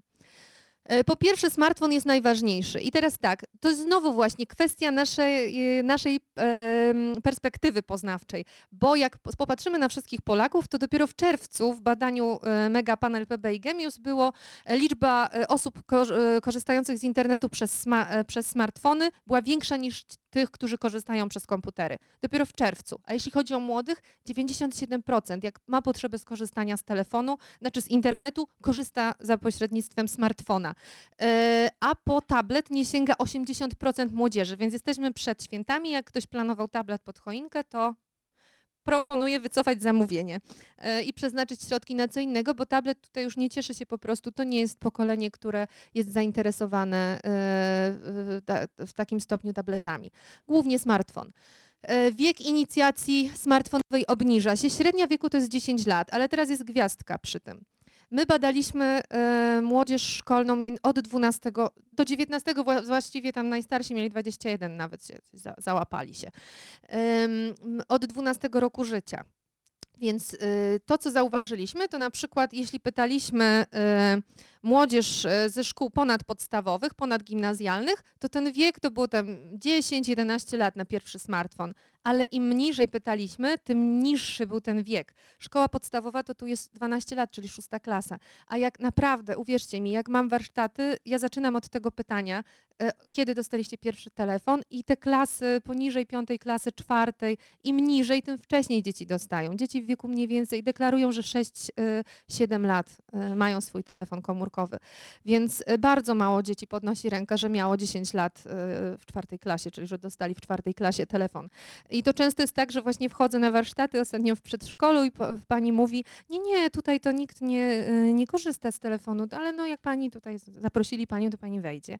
Ja mówię, to pani ze mną usiądzie na dywanie. I trzy czwarte dzieci zerówki miało już własny telefon. Oczywiście zakładam, że część dzieci może tam sobie po prostu troszkę y, podkoloryzowało, tak, no bo podniosło rączkę, żeby powiedzieć, że też ma, ale wyraźnie zawsze pytam, wasz telefon, nie rodzica y, czy rodzeństwa. I wiecie, co oni tam robią? Grają w Brawl Stars. To jest teraz taka bardzo popularna gra, młodzież pewnie też ją zna. Tę grę wymieniają i czterolatki, naprawdę, czte, grupa 4,5 roku ostatnio była i dzieci z tej grupy niektóre mi wymieniły tę grę i e, maturzyści. I teraz jest tutaj e, pani ze Stowarzyszenia Twoja Sprawa, która zajmuje się między innymi, stowarzyszenie zajmuje się e, aktualnie bardzo intensywnie pornografią w kontekście właśnie e, dzieci i młodzieży. W tej grze są niczym niezabezpieczone linki do pornografii. I teraz my jako rodzice dajemy ten telefon pod choinkę, bez w ogóle instrukcji, bez zabezpieczeń. Ja zawsze pytam, kto ma zabezpieczenia. Oni oczywiście się często wstydzą przyznać, no, że to jest taki trochę siara, że rodzic mi tam założył kontrolę rodzicielską. Ale rzeczywiście większość ma, nie ma zabezpieczonego dostępu do internetu. Grają sobie w grę. Nam się wydaje, że dziecko gra w grę spoko. Po pierwsze, Brawl Stars to jest strzelanka. E, Więc to jest pierwszy aspekt przemocowy, a po drugie tam są po prostu linki do pornografii. No i jakby nie muszę kontynuować tego wątku, bo rozumiecie, co to oznacza. Dostęp do zasobów sieci. Pona, e, prawie połowa e, uczniów, których badaliśmy, ma nieograniczony dostęp, jeżeli chodzi o tych, no i to tyle samo, jeżeli chodzi o tych, którzy mają swój smartfon z internetem, tak samo. Jedna trzecia uczniów sięga po telefon kilkadziesiąt razy dziennie. E, ja też potem, bo widzę, że niektórzy notują albo robią zdjęcia, to te dane są w dwóch raportach, które u nas na stronie fundacji można znaleźć. E, W tej gazetce też, którą będziemy rozdawać, e, są informacje na ten temat, skąd to pobrać. Można sobie to tam wtedy w ładnym wydaniu e, wzi- wziąć. Jeżeli chodzi o to, po, tę postawę always on, co piąty uczeń zadeklarował, że korzysta z telefonu co najmniej 7 godzin dziennie. Co najmniej 7 godzin dziennie. Prawie połowa uczniów sięga po telefon, gdy przebudzi się w nocy. E, Telefon najczęściej używany jest przed zaśnięciem. Jedna trzecia uczniów przed zaśnięciem. I teraz co dziesiąty uczeń nam powiedział, że jest, że korzysta z telefonu cały czas. Czyli we wszystkich tych e, pytaniach on nam odpowiadał zawsze. Po przebudzeniu, w drodze do szkoły, na przerwach między lekcjami, podczas spotkań z koleżankami i kolegami. Co, co e, dziesiąty uczeń. I teraz Media społecznościowe są oczywiście bardzo ważne. Prawie wszyscy e, respondenci mają e, konto w mediach społecznościowych. Średnio to, jakby, jakbyśmy wyciągnęli średnią, to są 3-4 konta w mediach społecznościowych i młodzi też jest dużo takich pozytywnych wyników w tym, e, w tym badaniu. Ja dzisiaj mówimy o fonoholizmie, więc ja się odnoszę do negatywnych aspektów. Ale na przykład jeden z takich pozytywów jest to, że młodzi mają taką autorefleksję i taki wgląd w siebie. Na przykład potrafią powiedzieć, czuję się uzależniony od mediów społecznościowych. Jedna trzecia to powiedziała. A w zastosowanej przez nas skali fonoholizmu wyszło, że tam jedna czwarta od mediów społecznościowych jest rzeczywiście realnie uzależniona. Ale co trzeci uczeń czuje, że jest tego za dużo.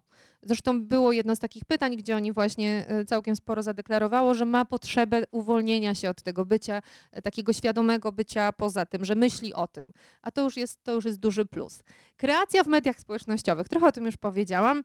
20% nastolatków przyznaje, że to, co publikuje w sieci, nie jest prawdą. W ogóle mnie to nie szokuje, bo jak patrzę na swojego Facebooka, to też się zastanawiam, czy to wszystko jest prawda, co ja tam widzę, bo tam, ja mam co prawda, wykorzystuję to zawodowo, ale co jakiś czas mi się tam też zabłąka e, ktoś, kto prywatnie e, facebookuje sobie i ja tam mam samych zwycięzców. Widzę tylko same dobre rzeczy, e, sukcesy zawodowe. W ogóle mi się ciągle wydaje, że ludzie są na urlopach, tylko ja nie jeżdżę na urlopy, bo cały czas są jakieś zdjęcia z urlopów e, i generalnie jest fantastycznie. No jest to trochę naturalne. Znowu jest ta potrzeba akceptacji właśnie mm, tego bycia w grupie i tego, że chcemy trochę lepiej wypaść niż e, wypadamy. Ja w, tak, e, w tym raporcie, do którego Państwa odsyłam, on w wersji drukowanej to jest aktualnie niedostępny poza tu moją dłonią.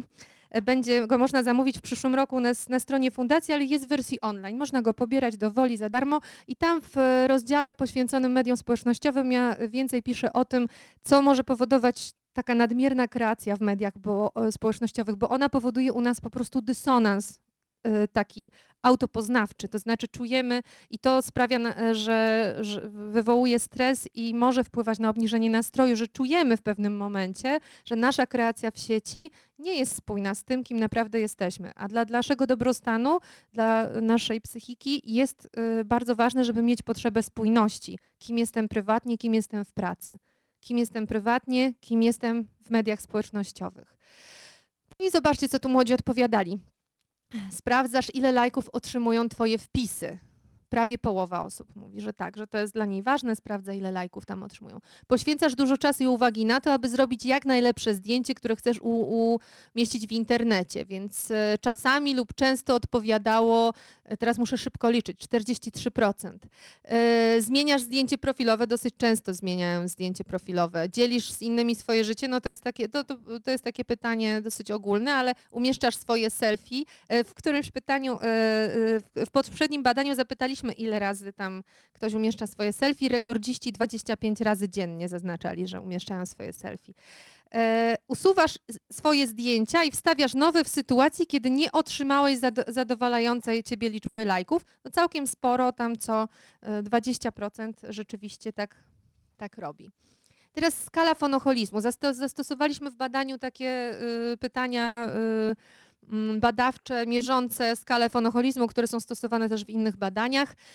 I wyszło nam z tego, że e, 20% e, badanej młodzieży osiąga skrajnie wysokie wyniki w skali fonocholizmu, czyli po prostu korzysta z telefonu nałogowo, a kolejne 30% e, o- o- uzyskało wyniki wysokie. Czyli wyszło nam, że mniej więcej połowa jest poza czymś, co możemy nazwać normą, chociaż te normy będą się pewnie zmieniać. Pewnych rzeczy nie zatrzymamy i ta norma pewnie będzie się przesuwać.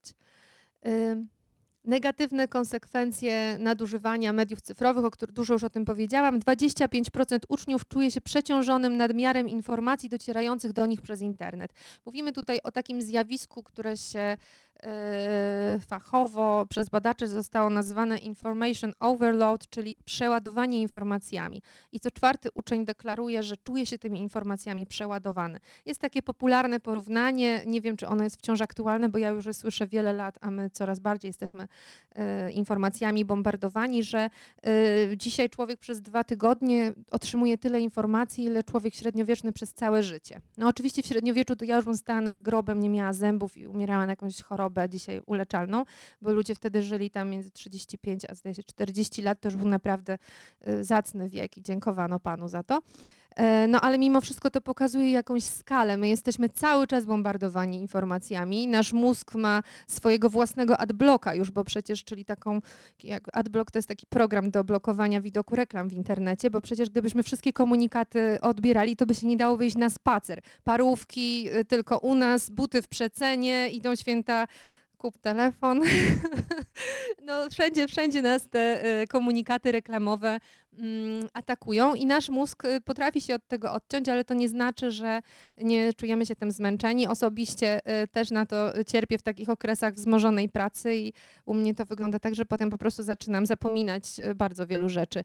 I, i rzeczywiście jedna czwarta uczniów twierdzi, że tymi informacjami jest przeładowana. A z badań, które są poświęcone wyłącznie temu zjawisku information overload, wynika, że to ma też bardzo duży wpływ potem na właśnie produktywność naszą, skupienie na to, czy potrafimy szybko przyswoić informacje, czy potrafimy trafnie podjąć decyzję. E, Pojawia się tutaj często paradoks wyboru, o którym można byłoby długo mówić w kontekście nowych technologii, czyli to, że mamy tak duży wybór, że po prostu nie potrafimy e, podjąć decyzji. E, O syndromie FOMO już dużo powiedziałam. Jeżeli chodzi o korelacje, to Was nie zaskoczą, że generalnie no, ci, którzy dużo korzystają, nadużywają, którzy w badaniu wyszli nam wysoko na skali fonocholizmu, cierpią też na FOMO, czyli no, dużo używam, więc czuję się y, źle, jeśli, jeśli mam odebrany, y, odebrany telefon. No i bardzo ważna rzecz, edukacja medialna e, dzieci realizowana przez rodziców, czyli pierwsze miejsce w ogóle nauki e, i mo, moim zdaniem najważniejsze, e, bo dopiero potem szkoła przejmuje pieczę nad dziećmi i z nami wspólnie je edukuje. W 60% domów nie ma żadnych zasad korzystania z nowych technologii, w ogóle żadnych. To korzystamy jak chcemy. 10% uczniów nam na przykład powiedziało, że rodzice w ogóle nie mają pojęcia, co ja robię w sieci. Nie interesują się moim życiem cyfrowym i nie wiedzą, co ja tam sobie robię. I generalnie obraz jest taki, że młodzi nie upatrują w rodzicach takich cyfrowych przewodników, osób, z którymi można w ogóle porozmawiać o internecie, czy o tym, co tam się dzieje, czy zapytać o coś, tak? A z drugiej strony pomagają nam rozwiązywać problemy często. Tam zdaje się, że połowa e, powiedziała, że tak, że, że pomaga rodzicom obsługiwać internet i tak dalej. Nie ma w tym nic złego. My w ogóle zachęcamy często Mówimy to na szkoleniach do rodziców, żeby się nie bać powiedzieć, nie znam tego, pokaż mi to. E, Albo jeżeli dziecko czymś żyje, to się tym zainteresować i zobaczyć, co to jest na przykład. Tak, nawet jeśli nie znamy jakiejś gry i zasad, to powiedzieć, pokaż, chciałabym zobaczyć, jestem ciekawa, czym żyjesz, co to jest Snapchat i tak dalej. Mój kolega na przykład e, z fundacji mówi, że jego córka ma konto na e, Snapchacie i on też je widzi i ja się śmieję, że to jest na pewno konto dla niego specjalne i że na pewno jest drugie. E, No bo też musimy szanować prywatność e, naszych dzieci, tak? One mają prawo to swoje życie tam prowadzić, e, a my powinniśmy towarzyszyć, obserwować e, i, i, i reagować wtedy, kiedy to jest konieczne. I to, czym chciałabym zakończyć, może nawet nam zostanie trochę czasu na pytania, e, to to, żeby powiedzieć, e, co już wcześniej, e, powtórzyć to, co wcześniej mówiłam, że te w świecie cyfrowym relacje są po prostu najważniejsze. I to wynika też z rozmaitych badań dotyczących wrażliwości, wrażliwości ludzi. E, To Państwo pewnie czytają w mediach co jakiś czas, że jest coraz więcej zachorowań na depresję, na stany lękowe i różnego rodzaju takie mm, choroby określane właśnie mianem wrażliwości psychicznej. Jedno z badań, które mnie szczególnie jakoś tam poruszyło, to było e, takie, że 30% pracowników jeżdżących do warszawskiego tak zwanego Mordoru, wiecie gdzie to jest, tam nagromadzenie e, korporacji, 30% stwierdziło, że jest już zestresowane, jak jedzie do pracy. Jeszcze nie zaczęło dnia, już, już jedzie w stresie, z takim poczuciem stresu. I teraz im bardziej będą nas otaczały nowe technologie, tym, tym ważniejsze będą takie kompetencje, o których mówi się y, jako o kompetencjach przyszłości. One będą kluczowe dlatego, żebyśmy my po prostu y, dobrze funkcjonowali. To jest taki trochę paradoks, bo nam się wydaje, że jak będzie więcej cyfryzowanych rzeczy wokół nas, to wszyscy będziemy funkcjonować jak roboty. No właśnie nie. Jako społeczeństwa jesteśmy coraz bardziej wrażliwi i takie kompetencje jak na przykład właśnie dialog, umiejętność współpracy, to będzie to, co będzie bardzo ważne w zarządzaniu takim wrażliwym, e, wrażliwym społeczeństwem. I co tu chcę powiedzieć? Jesper Jul, na którego się często powołujemy, powiedział coś takiego właśnie, że przez krótką chwilę mieliśmy nadzieję, że e-maile, czaty i Skype mogą zrekompensować nam fizyczne oddalenie. Tak nam się wydawało, no ale okazało się, że nie mogą. To tak jak telefon e, nie, nie e, rekompensuje nam tego, że ktoś jest z nami blisko. I to są bardzo wartościowe narzędzia, ale sprawdzają się przede wszystkim w pracy, a w relacjach opartych na miłości stanowią tylko skąpy substytut kontaktu. I to y, warto o tym pamiętać, bo my bardzo różne rzeczy słyszymy od młodzieży i od dzieci na szkoleniach. Y, Nie ma tu, zaraz pokażę trzy cytaty. Y, Wśród nich nie ma takiego, który mnie osobiście bardzo poruszył, jak w, e, przepraszam, jak w e, piątej klasie na warsztatach zapytaliśmy, po co korzystamy z internetu. I dziewczynka y, podniosła rękę i powiedziała, y, dlatego, żeby patrzeć, jak żyją inni ludzie i czy żyje im się lepiej niż nam. No, tak jest. My to wszyscy filtrujemy przez własne doświadczenie. Jak się tak dużo posiedzi na takiej ścianie chwały, to człowiek potem myśli, że no, on jeden nie jest zwycięzcą. Czyli już to dziecko rozumiało, że, ten że my w tym internecie się porównujemy. To są też y, ciężkie czasy dla y, człowieka w wieku, w którym bardzo ważne jest poszukiwanie własnego ja, ponieważ my wszyscy dorośli porównywaliśmy się stopniowo do coraz większego grona osób. Najpierw to porównywaliśmy się do rodzeństwa, y, potem do dzieci w przedszkolu, w szkole i to grono nam się rozszerzało. A dzisiaj młodzież, mając, żyjąc w globalnej wiosce, realnej globa, globalnej wiosce, porównuje się z top 1000. Jeśli ktoś śpiewa, to może się porównać ze śpiewającą gwiazdą w jego wieku. To jest też często budzi takie aspiracje, które są męczące, typu nastolatka e, z, gdzieś z, mm, z terenów byłego PGR-u, e, po- porównuje, gdzie jest wysokie bezrobocie gorzej sytuowane rodziny, podziwia influencerkę mieszkającą w Warszawie, robiącą te nieszczęsne unpackingi, czyli rozpakowywanie tych prezentów, e, zakupów i tak dalej, która już pewnie ta influencerka czerpie w większości przypadków korzyści majątkowe po prostu z działalności reklamowej i żyje na zupełnie poziomie, do którego nie doskoczy nastolatka z jakiejś małej miejscowości. Ona jakby to, to jedyne, co ona może tym uzyskać, to po prostu frustrację, że nie może żyć tak, jak jej się wydaje e, masa innych e, nastolatków. I to jest taki wtedy ogląd życia, który nie funkcjonuje. No i dzieci widzą, słuchajcie, to, że to ta historia o fonocholizmie to nie jest tylko o młodzieży i o dzieciach. Nie, czyli widzą, że my siedzimy na telefonie, e, siedzimy na telefonie, używamy telefonu. Mówiąc bardziej elegancko. E, takie małe dzieci są najbardziej słodkie, ale też najbardziej zasmucają, bo jak je się tak otworzy na warsztatach, to właśnie tam dziewczynka mi kiedyś mówi, tak proszę panią, bo z pierwszej klasy, bo ja to usypiam między rodzicami, ale oni siedzą na, na telefonie, a rano jak się budzę, to tata już ogląda samochody na tym telefonie. Y, Oni to widzą po prostu. Ja zresztą kiedyś, jak chciałam skorzystać z telefonu i e, schodzę dzieciom wtedy z drogi, żeby mnie nie widziały i coś odpowiedziałam córce, ona mówi, mamo, przecież słyszę, że siedzisz na telefonie. Oni słyszą już po głosie po prostu, oni już widzą ten nasz garb, który sobie hodujemy, bo coś tam e, robimy, więc, e, więc dzieci widzą i to, co zresztą przy tej okazji zawsze mówimy, tłumaczmy dzieciom, jeżeli korzystamy z telefonu z, jakiejś, z jakiegoś powodu, który można uzasadnić, bo jeśli e, mój synek ogląda Świnkę Pepę, to na jakiej podstawie on potem ma myśleć, że jak ja siedzę na telefonie, to nie oglądam Świnki Pepy. No on sobie myśli, że się świetnie bawię, oglądam Świnkę Pepę, a on może tylko 15 minut i dlaczego? To jest niesprawiedliwe, więc dzieciom warto tłumaczyć na przykład, zobacz, teraz robię zakupy przez internet. To jest w ogóle dla nich super ciekawe, tak? Dla, mówimy oczywiście o małych dzieciach, wam to nie trzeba tłumaczyć, co się robi w internecie, ale, ale y, małe dzieci, dla nich to jest ciekawe, tak? Pokazać, jak się zamawia coś przez internet. Albo jeżeli biorę telefon do ręki, to dlatego, że na przykład ja mam wolny zawód wykonuję, więc często kosztem tego, że odbieram dzieci wcześniej jest to, że pracę robię też, wykonuję też w domu, więc ja bardzo często mówię, teraz muszę się zająć, muszę odpisać na maila, zaraz do was wrócę. Dzieci wtedy rozumieją, że to jest jakieś zadanie, które mamy wykonać, a nie właśnie spędzamy czas na rozrywce w internecie. Więc, y, więc zachęcamy do tego, żeby, żeby dzie, dzieciom ten świat tłumaczyć. Teraz dlaczego relacje w e, świecie cyfrowym są tak ważne? Już powiedziałam, są najlepszą ochroną przed uzależnieniami, nie tylko od smartfona, ale w ogóle uzależnieniami behawioralnymi.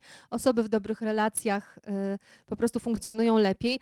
Pomagają budować alternatywę dla świata online, bo jak jesteśmy w dobrych relacjach, to siłą rzeczy chcemy spędzać więcej czasu y, ze sobą czyli y, mamy jakąś alternatywę dla bycia w sieci, wspierają rozwój kompetencji przyszłości, czyli jak z dziećmi jesteśmy w dobrych relacjach od małego, to, uczymy, to siłą rzeczy uczymy ich dialogu, współpracy y, i, i, innych rzeczy. No i mają pozytywny wpływ na zdrowie psychiczne i fizyczne. Jest bardzo ciekawe y, badanie amerykańskie, ja już go nie zdążę zaprezentować na filmie, tam jest badanie, które trwa już teraz chyba 77 rok, I tam badacze y, wybrali sobie dzieci z bardzo różnych rodzin. Y, I z Bronxu, jakieś dzieci takie z rodzin patologicznych, i dzieci bardzo dobrze z bardzo dobrze sytuowanych domów.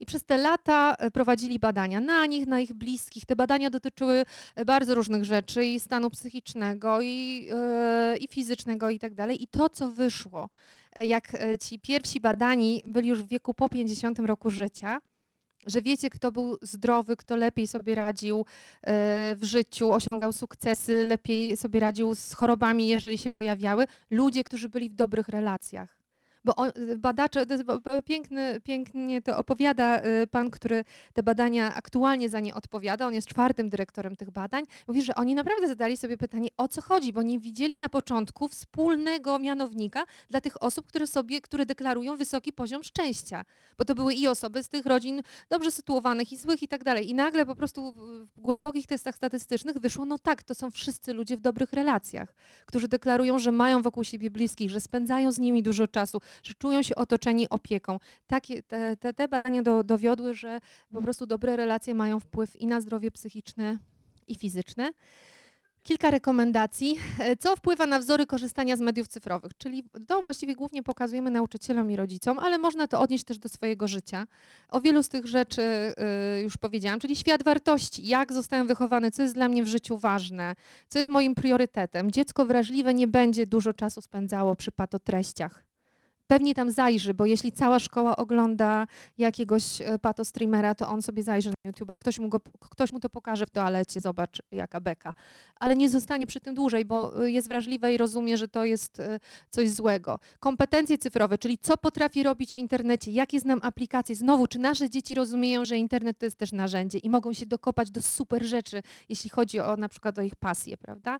Mnóstwo zresztą, ja tutaj wiele danych pominęłam, bardzo dużo młodzieży powiedziało właśnie, że dzięki internetowi na przykład słucha ciekawej muzyki, której nie znają jego e, znajomi. Super. My nie mieliśmy takiej szansy. Ja jak sobie nagrałam kiedyś Cassidy e, u Kedryńskiego na kasetę, to kurczę z trzy lata czekałam, żeby się dowiedzieć, że to jest Ewa Cassidy. Nie było Google'a, słuchajcie, nie było internetu, miałam to nagrane na kasecie z radia i nie miałam pojęcia, kto to śpiewa. Trzy lata minęło, aż usłyszałam w radiu, że to jest Ewa Cassidy. A dzisiaj to jest super. Pewnie bym przez Ewę Cassidy w e, Spotify'u doszła do fantastycznych różnych wykonawców. I teraz tak, własne doświadczenia i przekonania odnośnie nowych technologii, to też jest ważne, jak używamy potem. Jeśli, używa, jeśli uważamy właśnie, że to jest fajne narzędzie, które może nam przysłużyć się do rozwoju, będziemy z tego korzystali dobrze. Są badania, które pokazują zresztą, że... Yy, dzieci zaopiekowane. Wy rozumiecie, co chcę przez to powiedzieć, czyli takie, które no, powiedzmy wychowują się w normalnej rodzinie, gdzie są dobre relacje, wykorzystują nowe technologie do rozwoju. Umieją, te kompetencje cyfrowe mają wysokie, czyli potrafią się, potrafią wesprzeć się w nauce dzięki temu i tak dalej. Natomiast dzieci z rodzin zaniedban, zaniedbane w rodzinach, bo to nie, często, często nie są wcale rodziny patologiczne. Dzieci zaniedbane w rodzinach bardzo często wykorzystują właśnie ten internet w sposób, który mm, no nie jest dla nich dobry, tak? Czyli spędzają dużo czasu na wpadotreściach i tak dalej. O, kolejna rzecz, motywacji czy celowości w działaniu. Do czego chcę użyć internet? W jakim celu chcę skorzystać z konkretnej aplikacji? Czyli właśnie po co biorę ten internet? Jest wieczór, powinnam odpocząć, biorę smartfon do ręki i teraz po co ja go biorę? Bo właściwie mogę zrobić mnóstwo różnych rzeczy, poczytać, porozmawiać z kimś e, bliskim e, i spędzić czas inaczej. Wpływ grupy rówieśniczej, no to jest bardzo ważne i tak potrzeba bycia w grupie, bycia akceptowanym przez moją grupę e, jest tutaj istotna. Co moi znajomi robią w internecie, jak bardzo podatny jestem na ich wpływ. Dlatego ważna jest edukacja całych klas, nie tylko pojedynczych osób. No i relacje z osobami bliskimi. Czy mam wokół siebie osoby, do których mogę zwrócić się o pomoc w razie potrzeby? E, Czy mam po prostu poczucie takiego oparcia? Mm, Trzy razy R to o czym takie trójkąty, które pokazujemy. Dzisiaj tak wygląda e, życie człowieka e, intensywnie korzystającego z nowych technologii. E, Mobilność, czyli e, mamy internet mobilny, cały czas jesteśmy w komunikacji z innymi. Aplikacje, bardzo duża popularność aplikacji, łatwość ich obsługi. Młodzi to właściwie głównie z aplikacji korzystają. No i internet, który jest wszędzie. Yy, Żeby to dobrze funkcjonowało, to ważny jest pozytywny stosunek, kreatywne korzystanie, rozumienie szansy i zagrożeń. To się rozumie przez właśnie edukację medialną yy, i odwrócony proces edukacji, czyli nie tylko dorośli uczą młodych, ale też młodzi i dzieci uczą dorosłych. I zasada nasza taka trzy razy R, co pomaga. Po pierwsze yy, rama, czyli zasady, które sobie wprowadzamy w życiu. Rama bardzo pomaga. Yy, Po drugie rytuały, Rytuały to, są, to jest na przykład zasada y, godzina bez ekranu przed snem. I po trzecie, y, dobre relacje, czyli to, o czym już powiedziałam. I rekomendacje dla rodziców, jeśli są tutaj na sali, ale można je odnieść też do swojego życia. To nie jest tak, że to jest wyłącznie dla rodziców. Tworzenie domowych zasad korzystania z mediów cyfrowych. Mamy taką stronę, y, specjalny serwis fundacyjny domowykodeks.pl i na tej gazetce, którą e, Państwu chętnie rozdam na koniec, mam dla Was też takie fajne wpinki, to się tutaj poproszę Was, żebyście po nie podeszli. E, Z tyłu jest taki wyciąg z, tej nasze, z tego naszego serwisu specjalnego, domowy kodeks, mm, przykładowe. E, Na, tej, na tym serwisie można znaleźć przykładowe jakieś tam zapisy w tym kodeksie, scenariusz rozmowy z dzieckiem na przykład, e, bo z małymi dziećmi robi się to inaczej, z młodzieżą inaczej.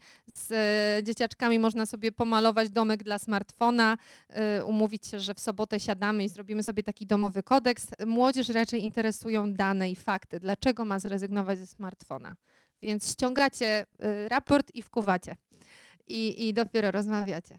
Ale to, co jest ważne przy, domowy, przy domowych kodeksach, pracowych kodeksach i tak dalej, że to dotyczy nas tak samo. Tak? Jeśli umawiamy się z dzieckiem, że przy jedzeniu nie korzystamy absolutnie w naszym domu ze smartfona, to my też nie korzystamy ze smartfona że jeśli y, z kimś rozmawiamy, to nie używamy telefonu, to, no to dzieci muszą po nas widzieć również, że przestrzegamy tych zasad, bo wzory zachowań przekazuje się tak samo skutecznie jak kod genetyczny, więc my jesteśmy, my też przez, on, dzieci też przez naśladowanie nas mm, y, y, też się uczą. E, Dbałość o rozwój miękkich kompetencji rodzicielskich, wła- zwłaszcza w okresie przedszkolnym i wczesnoszkolnym naszych dzieci. To jest bardzo ważne, żeby umieć z dziećmi rozmawiać. My też mamy, też prowadzimy takie szkolenia, chociaż one niestety ciągle się cieszą mniejszą popularnością e, z różnego rodzaju metod dialogu, które można wykorzystać w rozmowie z dzieckiem i z nastolatkiem. E, Wspieranie rozwoju kompetencji miękkich u dzieci, czyli właśnie dialog, współpraca, elastyczność, żeby e, to jest bardzo ważne, żeby na, w naszych dzieciach też to wykształcić i tworzenie oraz dbałość o kulturę offline. Już o tym trochę porozmawialiśmy, bo wszystko sprowadza się do tego, żebyśmy nie skończyli jak na tym rysunku. Właśnie, także tak potem bywa. Y, no. I co Wam polecam na wieczór? Jakbyście chcieli te 6 godzin dziennie przed ekranem dobrze spożytkować. Dwa bardzo ciekawe fil- filmy, które pokazują em, czym dzisiaj, jakim narzędziem jest internet. Pierwszy to film Brexit i można zrozumieć, dlaczego Brytyjczycy po raz kolejny zagłosowali właśnie w taki sposób ostatnio. A drugi film Fire Festival o tym, jak bardzo można nas zmanipulować, wyłącznie wykorzystując internet, influencerów i to, jak bardzo jesteśmy podatni na tę wiedzę. I jeszcze chciałam powiedzieć, że jest jeszcze jeden bardzo ciekawy dokument, y, wielokrotnie nagradzany. Y, Jego tytuł to jest Lo i stało się, czyli tak jakbyśmy chcieli powiedzieć no i stało się, tylko przez L. Młodzi, obejrzyjcie sobie, super. Jest o tym, jak nowe technologie zmieniają świat. E, Film dokumentalny. E, Lo wzięło się stąd, że pierwszy e-mail wysłany w latach 70. z takiej ogromnej maszyny, której zdecydowanie nie dało się włożyć do kieszeni, mm, miał brzmieć login, ale komputery zawieszały się, jak widać, od samego początku i wyszło tylko samo lo. Taki lol na początek historii e, mailowej. Wyszło samo lo i stąd właśnie taki lo i stało się. I tyle. Mam tu dla Was naszą wspólną gazetkę, e, kongresówkę prawie że. E, Więc zapraszam po odebranie. Mam też e, takie ładne wpinki, które można nosić, jakby się chciało pokazać, że się dba o offline. Bardzo dziękuję, że Państwo przyszli i życzę higieny cyfrowej. Dziękuję.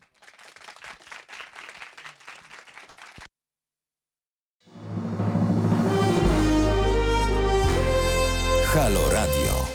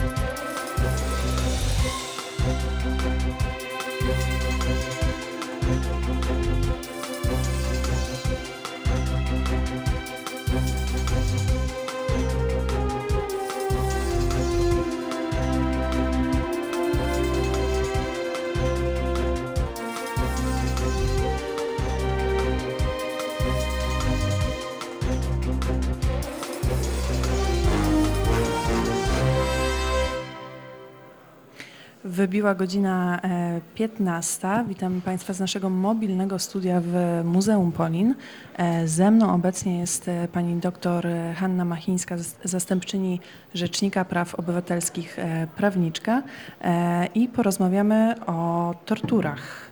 E, Mimo, że się wydaje, e, że to jest temat e, jakiś taki e, średniowieczny, który już nas e, nie dotyczy, to jednak, e, jak się okazuje, tortury wciąż są e, problemem.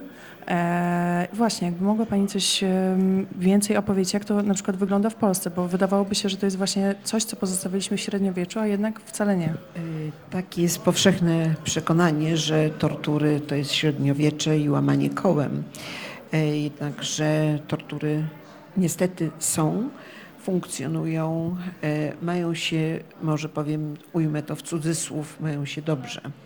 mają się dobrze, to znaczy, że jest y, z jednej strony jest pewnego rodzaju przyzwolenie społeczne. Proszę sobie wyobrazić, że em, pracownia Kantar Millward przeprowadziła dla nas badanie i okazało się, że 41% naszego społeczeństwa uważa, że w pewnych sytuacjach tortury są dopuszczalne. To jest w ogóle, y, to był dla nas szok.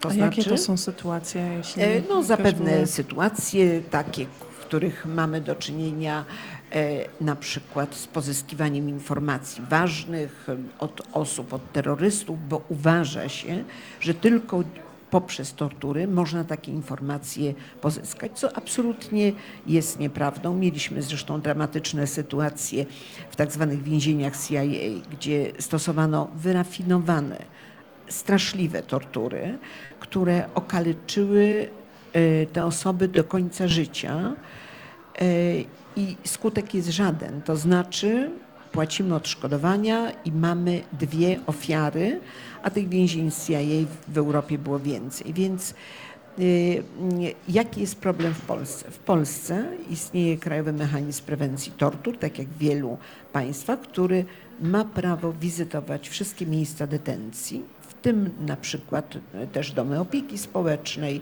gdzie dochodzi w różnych sytuacjach do przemocy, ale przede wszystkim e, posterunki policji, zakłady karne i tam widzimy, zwłaszcza jeżeli chodzi o policję, dochodzi bardzo często do sytuacji dramatycznych. Po prostu bije się ludzi, e, zwłaszcza zauważyliśmy, że dotyczy to młodych ludzi, którzy bardzo często padają właśnie ofiarą tortur, bo y, policja czuje się bezkarna. A dlaczego policja w pewnych sytuacjach czuje się bezkarna? Dlatego, że kodeks karny nie przewiduje przestępstwa tortur. To jest przekroczenie uprawnień.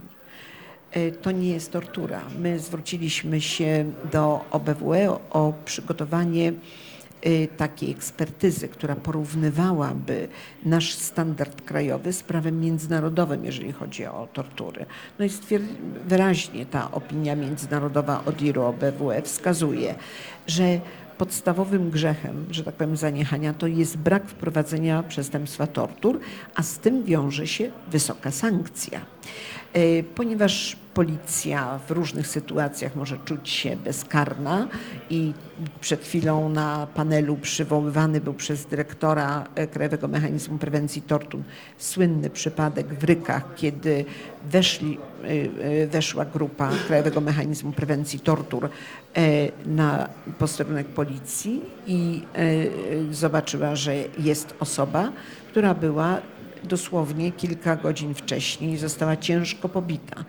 I, ale ile takich przypadków umyka nam, to jest bardzo dużo. Podane były mm, teraz też statystyki, że właściwie my, my możemy tylko odnieść się do skazań, prawomocnych skazań, że skazano w ostatnim czasie, e, w takim dłuższym przedziale czasowym 50 policjantów. Ja bym powiedziała, że to jest bardzo e, niewystarczające i trochę wprowadzające w błąd mm, e, dane statystyczne, ponieważ to jest e, przestępstw tortur jest znacznie więcej. Jest jedyny przypadek w Polsce, o którym słynne, e, słynne w całym, na całym świecie, e, dlatego że mm, e, słynny, ponieważ pan sędzia i sędziowie zastosowali bezpośrednio definicję tortur z konwencji o zapobieganiu torturom i nieludzkiemu traktowaniu. I dlaczego słynny? Byłam na posiedzeniu w Genewie Komitetu Przeciwko Torturom, gdzie przygotowywano raport o Polsce, bardzo krytyczny raport, niezwykle krytyczny raport, gdzie odwoływano się do tego orzeczenia, że to był jedyny sędzia w Polsce, który miał tę odwagę i powiedział: Odkładam kodeks karny na bok, stosuje bezpośrednio konwencję ratyfikowaną przez Polskę, do czego my bardzo sędziów namawiamy, ale przede wszystkim namawiamy do tego, żeby nastąpiły zmiany w kodeksie, e, zmiany w kodeksie karnym. To jest absolutny wymóg i obowiązek państwa.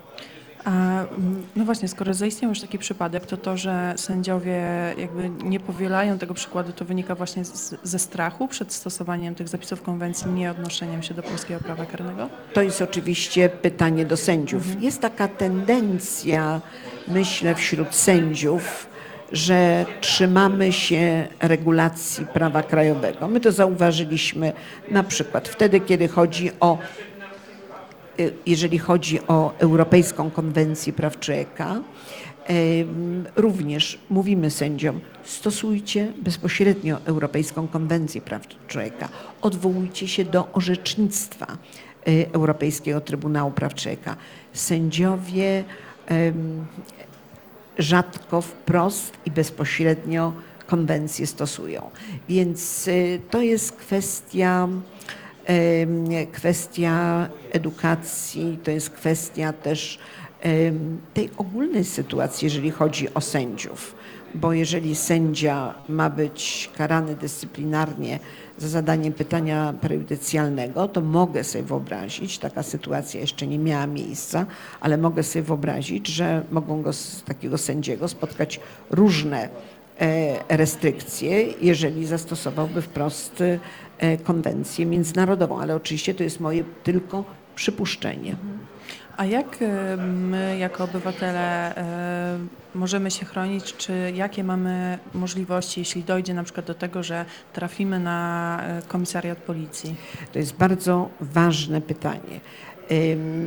Mamy przede wszystkim, jesteśmy, powiedziałabym, zobowiązani jako Polska do wdrożenia y, dyrektywy, która mówi o, po pierwsze, o tym, że y, y, należy poinformować taką osobę zatrzymaną natychmiast o możliwości skorzystania z pomocy prawnej i musi być lista tych adwokatów, y, prawda, czy radców prawnych, z których można skorzystać.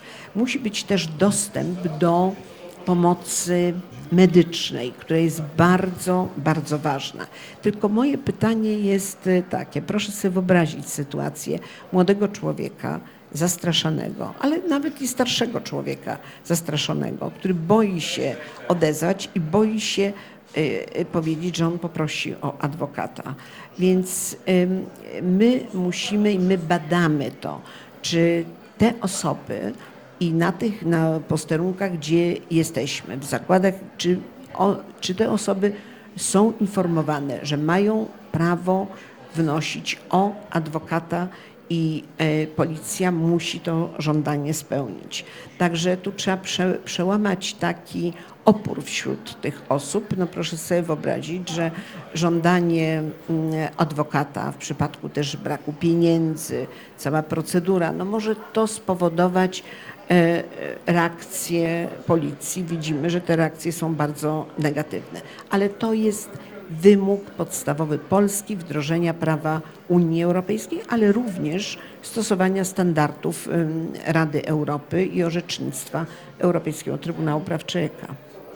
To też się chyba trochę właśnie sprowadza do tej edukacji, e, o której Pani wspomniała, tylko tym razem może nie e, sędziów, a obywateli, bo często takie, e, taka prośba o adwokata to kojarzy się z jakimiś amerykańskimi filmami, a zupełnie sobie nie wyobrażamy, że coś takiego możemy też i że mamy prawo do tego. e, No to jest, e, oczywiście to jest sprawa edukacji, to jest sprawa świadomości naszych praw i takiego twardego stanowiska, że my w każdej sytuacji, czy bez względu na to, czy popełniliśmy przestępstwo, czy nie popełniliśmy i zostaliśmy zatrzymani jesteśmy, czujemy się absolutnie niewinnie, to e, ja pamiętam, co mi kiedyś powiedział e, e, pewien adwokat. Otóż powiedział mi tak, kiedy wchodzi się na przesłuchanie, jest się na policji, często jako świadek, a wychodzi się jako podejrzany. Zawsze trzeba mieć tę pomoc prawną i wsparcie ze strony, absolutnie wsparcie ze strony prawników. I to jest naprawdę bardzo, bardzo ważne, bo prawnik może też e, e, zniwelować to poczucie strachu. Przede wszystkim policja się wtedy liczy. Policja musi się wtedy stosować bezwzględnie do określonych procedur. A jeżeli jest osoba vis-a-vis policjant, a czasami kilku policjantów, to ta osoba jest naprawdę bezbronna. A czy ma Pani poczucie, że nagłaśnianie, e, bo kilka takich właśnie medialnych spraw głośnych e, w ostatnich latach wyszło, tu mam na myśli na przykład sprawę e, Igora Stachow- Stachowiaka, który był paralizatorem rażony na komendzie. Czy one coś zmieniają, czy po prostu się Tak. pojawiają, ludzie o nich mówią? Czy i... Dramatyczny przypadek, znowu niestety y, mówię tak dramatyczny przypadek, znany na całym świecie. We wszystkich raportach zwraca się uwagę na niezałatwienie ostateczne i tak, i też bezkarność, jeżeli chodzi o sprawę Igora Stachowiaka i potworne, naprawdę potworna historia, ale paradoksalnie ta historia pokazała społeczeństwu, że taka sytuacja może zdarzyć się każdemu. Em, Ta sytuacja pokazała również, że policji, jak dramatyczne środki niewspółmierne zastosowano, z jaką no to, to były absolutnie nikczemne, brutalne działania i taki, a potem w krótkim czasie mieliśmy kolejne podobne przypadki, więc y, niestety nie uczymy się na tych przypadkach, niemniej jednak y, ta sytuacja uczuliła jednak społeczeństwo, pokazało społeczeństwu, że mm, to się zdarza. To wynika też z niezbyt dobrego, powiedziałabym, przygotowania policji do wykonywania zadań, niskiego stanu świadomości, edukacji, takiej przemocowego przesłania, bo o tym też musimy mówić. To się nie bierze znikąd. To nie jest ten klimat stosowania siły, to jest takie ogólna atmosfera, której to atmosferze podlega również i policja i różne inne służby mundurowe. I policja ma poczucie pewnego rodzaju bezkarności i w świetle prawa, i w świetle tego, że o czym na panelu właśnie dzisiaj mówiliśmy, że sąd daje wiarę bardziej policji, aniżeli ofierze. W związku z tym to y, wieloaspektowe, powiedziałabym, elementy takie y, ochrony y, i, i zupełnie bezbronności. No przecież ta osoba nie nagrywa, akurat w przypadku Stachowiaka udało się to nagranie dostać, ale ta osoba y, po prostu y, świadczy tylko o tym, co się wydarzyło. I to jest wszystko. Jeżeli odnosi jakieś obrażenia, to też, a może wcześniej. Zresztą ja mogę powiedzieć o sprawie, która nas dramatycznie, powiedziałabym, dotyka. To jest sprawa z komendy we Włocławku która mm, e, młody człowiek, którego wzięto do samochodu policyjnego, on miał z, być zawieziony do zakładu karnego, odbycie kary pozbawienia wolności, bardzo naprawdę kary pozbawienia wolności, już nie pamiętam, 6 miesięcy czy 9 miesięcy.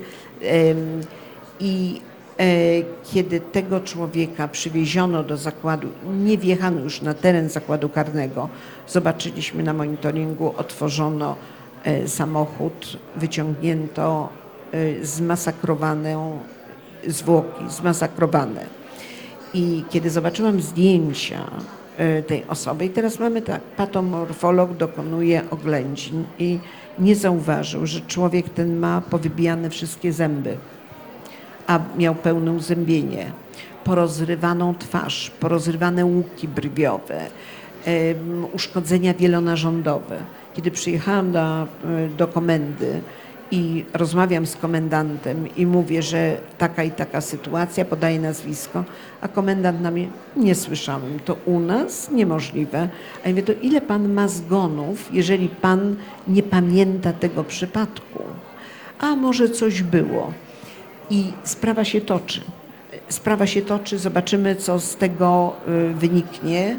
Y, Natomiast ja muszę powiedzieć, że już mamy pewne sygnały bardzo niepokojące, jeżeli chodzi o tę sprawę, ale my będziemy z uporem po tę sprawę monitorowali. Tutaj właśnie y, o tych sprawach właśnie związanych i z obdukcją, i e, tymi sprawami medycznymi siedzi pan profesor Kotowicz Witamy. który Z nami jest tak profesor Jerzy Kotowicz. Sprawy medyczne oddajemy panu profesorowi w ręce pana profesora. Właśnie, dlaczego tak e, mimo obdukcji, która jasno wskazuje, że coś e, złego się działo, ta sprawa toczy się tyle czasu?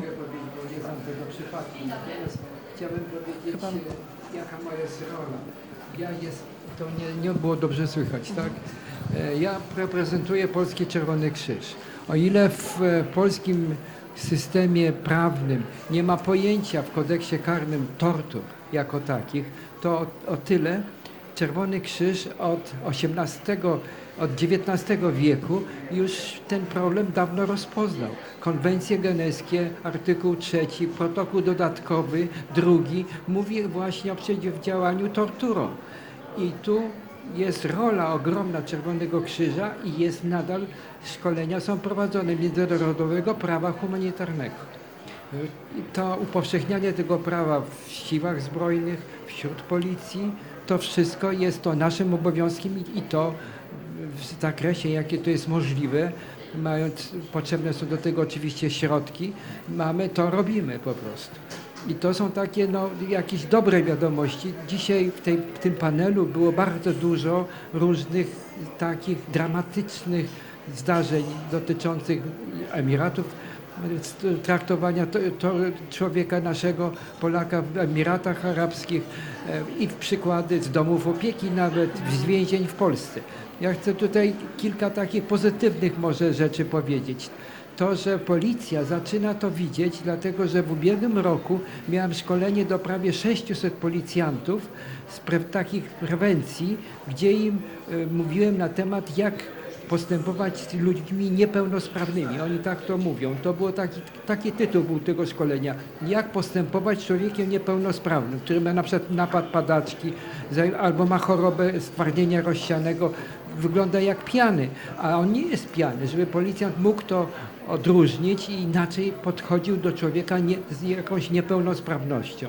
To jest już pierwszy taki, do, taki jakiś przebłysk tego, że coś może być. Druga rzecz, rozmawiałem też z wojskami obrony terytorialnej, z dowódcą wojsk, on się chętnie ze mną się spotka, tylko jakoś, ale w każdym razie na upowszechnienie prawa humanitarnego w, w wojskach obrony terytorialnej, które są najbliżej człowieka i teraz gdyby się coś stało, to oni tutaj są na pierwszym miejscu, jeżeli byłaby jakaś e, klęska żywiołowa, czy po prostu sprawa no, jakiejś terytorialnej tutaj e, zaborczej jakiejś działalności.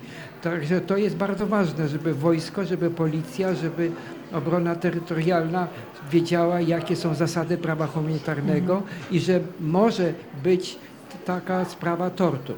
Te tortury nie zawsze muszą być takie fizyczne, mogą być psychiczne. Na przykład to, co robilo wydobywcze z więźniom, to nie, bo trzeba ich torturować, wystarczy im pozbawić snu po prostu.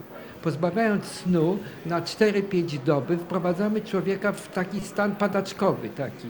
I wtedy można wydobywać od niego wiadomości, bo on nie jest pewnie świadomy tego, co, co mówi i wtedy no, to jest możliwe, ale to jest po prostu taka tortura pozbawienia snu na 4-5 godzin, na 4-5 dni, gdzie właśnie są, są stany padaczkowe takie, które właśnie wtedy policji czy, czy jakimś wydobywczym s- instytucjom pozwalają na, na takie na rozeznanie presji. wywiadowcze. Na, tak. e, ja, Także bym, ja bym chętnie jeszcze to e, rozwinęła, ale niestety czas nas e, goni, ale bardzo mi było miło e, gościć pania, pana profesora i e, panią doktor tutaj w naszym e, mobilnym e, studiu.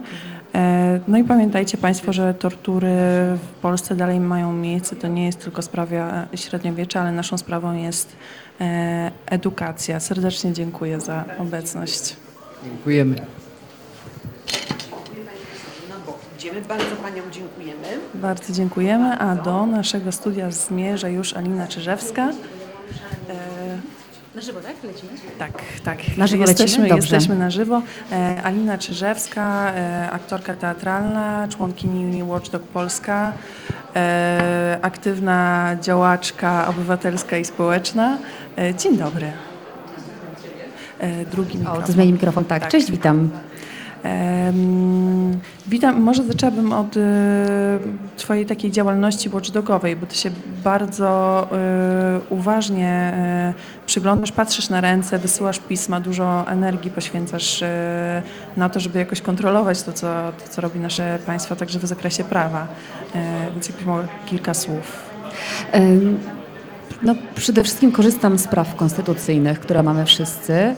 E, Natomiast bardzo często w mojej, moja działalność zaczęła się od tego, że ja zobaczyłam, że ci, którym powierzamy, których zatrudniamy do tego, żeby wykonywali za nas pewne roboty, jak zarządzanie naszym wspólnym dobrem, czyli gminą, okazało się, że oni bardzo niewiele wiedzą, jakie mają prawa, w jakim środowisku prawnym oni w ogóle funkcjonują. Pierwszy raz byłam na sesji Rady Miasta, gdzie obradowali radni, i nie było prezydenta na tej sesji rady i prezydenci i radni zaczęli, a gdzie jest prezydent, gdzie jest prezydent? No i wiceprezydent mówił, że on ym, wiele nie powie, bo nie musi. I, tak, y, I zaczęła się jakaś dyskusja. Ja po prostu szybciutko sprawdziłam ustawa, co mogą radni. Dowiedziałam się wtedy, że istnieje ustawa o samorządzie gminnym i zobaczyłam, że oni totalnie, oni biorą za to pieniądze od kilku lat. Niektórzy radni obecni, obecni tam na sali byli radnymi już dwudziesty któryś rok i oni nie wiedzą, kto kogo kontroluje, kto ma jakie obowiązki i że jest prawo do informacji publicznej. I jeżeli prezydent jedzie gdzieś w ramach swoich obowiązków służbowych, to jest to informacja publiczna. Jeżeli nawet ma urlop, to również musi paść informacja, ma urlop, ponieważ on pracuje za nasze publiczne pieniądze.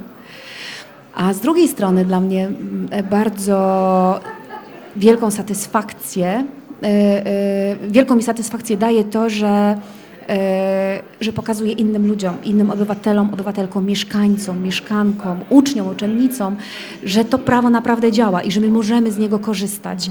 Tylko, że nikt nas tego nie uczy. Na WOS-ie uczymy się nudnych formułek. Mm, Uczymy się y, wkuwania na... dat i nazwisk, tak. które nic potem i tak nie mówią.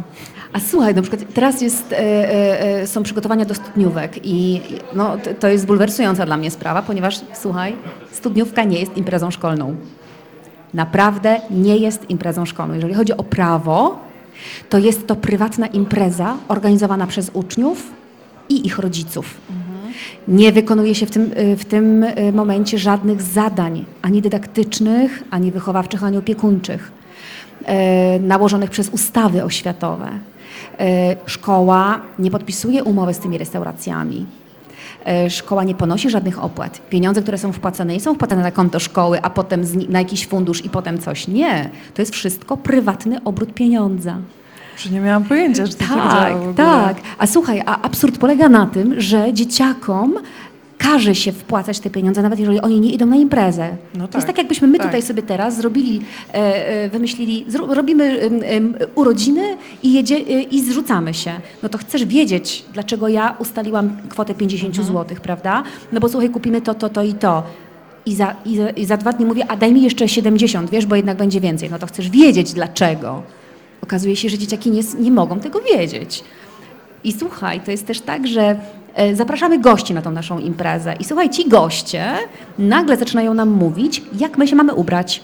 My, gospodynie, organizatorki tej imprezy. E, Czego nie możemy robić? Mając 18 lat, nie mogę wypić alkoholu na imprezie, którą ja organizuję? Jest totalne pomylenie. U nas naprawdę, jak się zaczęłam przyglądać temu, bo to nie chodzi tylko o szkoły, wszędzie funkcjonuje zwyczaj i widzi mi się. My totalnie nie kumamy tego prawa. E, dlatego jest też bardzo wiele naruszeń. I cieszy mnie też to, że ja to tłumaczę, że moi znajomi, również teatralni, ale nie teatralni, czytają to co, e, e, to, co ja piszę, pytają mnie, jeżeli mają swoje własne jakieś e, doświadczenia albo coś, wydaje im się, że coś chyba jest nie tak, a jeżeli coś jest nie tak, to zapytajmy Alinę. Dostałam właśnie dzisiaj bardzo miłą, e, mi- miłą wiadomość od mojej koleżanki Martyny, że nawet mają ze swoim bratem takie, mm, e, ta- e, ta- takie mm, powiedzenie, że jak coś im się wydaje, coś myślą, że ktoś coś robi nie tak i kto- ktoś narusza ich prawa, a co by zrobiła Alina? no spojrzałaby do regulaminów, statutów i, i, i różnych kodeksów i oni to robią. I najbardziej mnie to cieszy, że inspiruje ludzi do tego, żeby oni sprawdzali prawo i z niego korzystali. Właśnie, a jak z, z tym dostępem do informacji publicznej? Bo no, teoretycznie e, osoby publiczne, urzędy, gminy powinny nam te informacje bez problemu udostępniać, ale e, mi się zdarzyło też zresztą jako dziennikarce pisać do e, tego rodzaju instytucji, powołując się na to prawo do informacji publicznej. No i czekanie na odpowiedź to po prostu jakaś gehenna i trzeba się było przypominać i jakby zastanawiam się, czy jak można wywrzeć na nich taki wpływ, żeby to rzeczywiście zaczęło działać, czy jakoś zaskarżać potem? No, to jest właśnie robota obywateli, społeczeństwa obywatelskiego, które będzie tej e, władzy mm, będzie z, patrzyła na ręce i będzie zmuszała do szanowania prawa, ponieważ prawo mówi o tym, że w ciągu 14 dni informacja publiczna ma być udostępniona. Nie, ma, nie może być żadnych formularzy, to jest bardzo odformalizowana, ludzka, dostępna formuła. Wysyłamy, wysyłamy zapytanie mailem i mamy, i mamy dostać 14 dni taką odpowiedź, w jakiej formie sobie życzymy. Jeżeli chcemy, żeby nam skserowali, no to nam kserują. My tylko ewentualnie mu- musimy zwrócić za równoważność tego druku i tego papiera, który, papieru, który został zużyty, ale nie mogą to być stawki rynkowe, tylko faktyczne cena zużycia. E, Czy na maila, czy, czy, czy w formie, nie wiem, tabelki, czy, czy, czy na pendrive'ie. Wtedy płacimy tylko koszt pendrive'a, faktyczny koszt, który urząd poniósł, żeby go kupić. Więc to jest naprawdę fajne prawo. Nie uczymy się tego na WOSie, nie? Nie, nie. No, e, no a ciężko idzie, ponieważ no, i tak uważam, że coraz więcej ludzi w ogóle wie, że jest informacja publiczna, że coś takiego istnieje. Więc jeżeli następnym razem odbijesz się od ściany, a urząd ci powie na przykład, że to jest informacja przetworzona, albo że to nie jest informacja publiczna, bo coś tam, to napisz do nas na porady.sieciobywatelska.pl i nasi prawnicy, prawniczki napiszą tobie em, gotowiec pisma albo doradzą, co zrobić. E, A jeżeli trzeba, no to e, idzie się do sądu administracyjnego i to są bardzo krótkie, bardzo tanie postępowania, zero kosztowe tak naprawdę. Wpłacasz 100 zł, żeby, ci, e, żeby sprawa się odbyła. Nie musisz w ogóle na nią jeździć, nie musisz się pokazywać. To, jest, to są rozprawy na, na dokumentach tylko wyłącznie. Wygrywasz. Bardzo łatwo jest wygrać w niektórych sprawach, kiedy urząd ci w ogóle nie odpowiada na przykład. Albo odpowiada w głupi sposób. Naprawdę niektóre odpowiedzi są tak głupie, że naprawdę jestem bardzo zatroskana o stan naszej demokracji i elity, i ci, który, i w ogóle no, konsekwencje tego, jak jesteśmy rządzeni.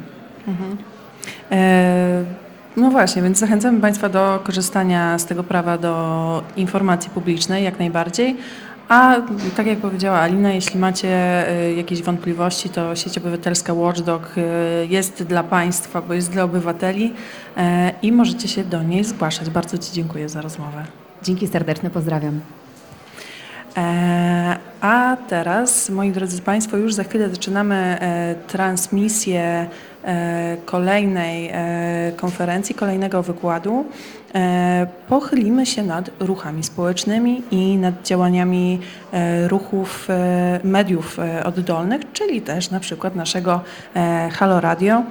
W tym panelu będzie mm, występował nasz e, dyrektor programowy e, Kuba Wątły e, i w trakcie panelu paneliści zastanowią się, jakie są na przykład zasięgi tych działań oddolnych, co te działania oddolne zmieniają.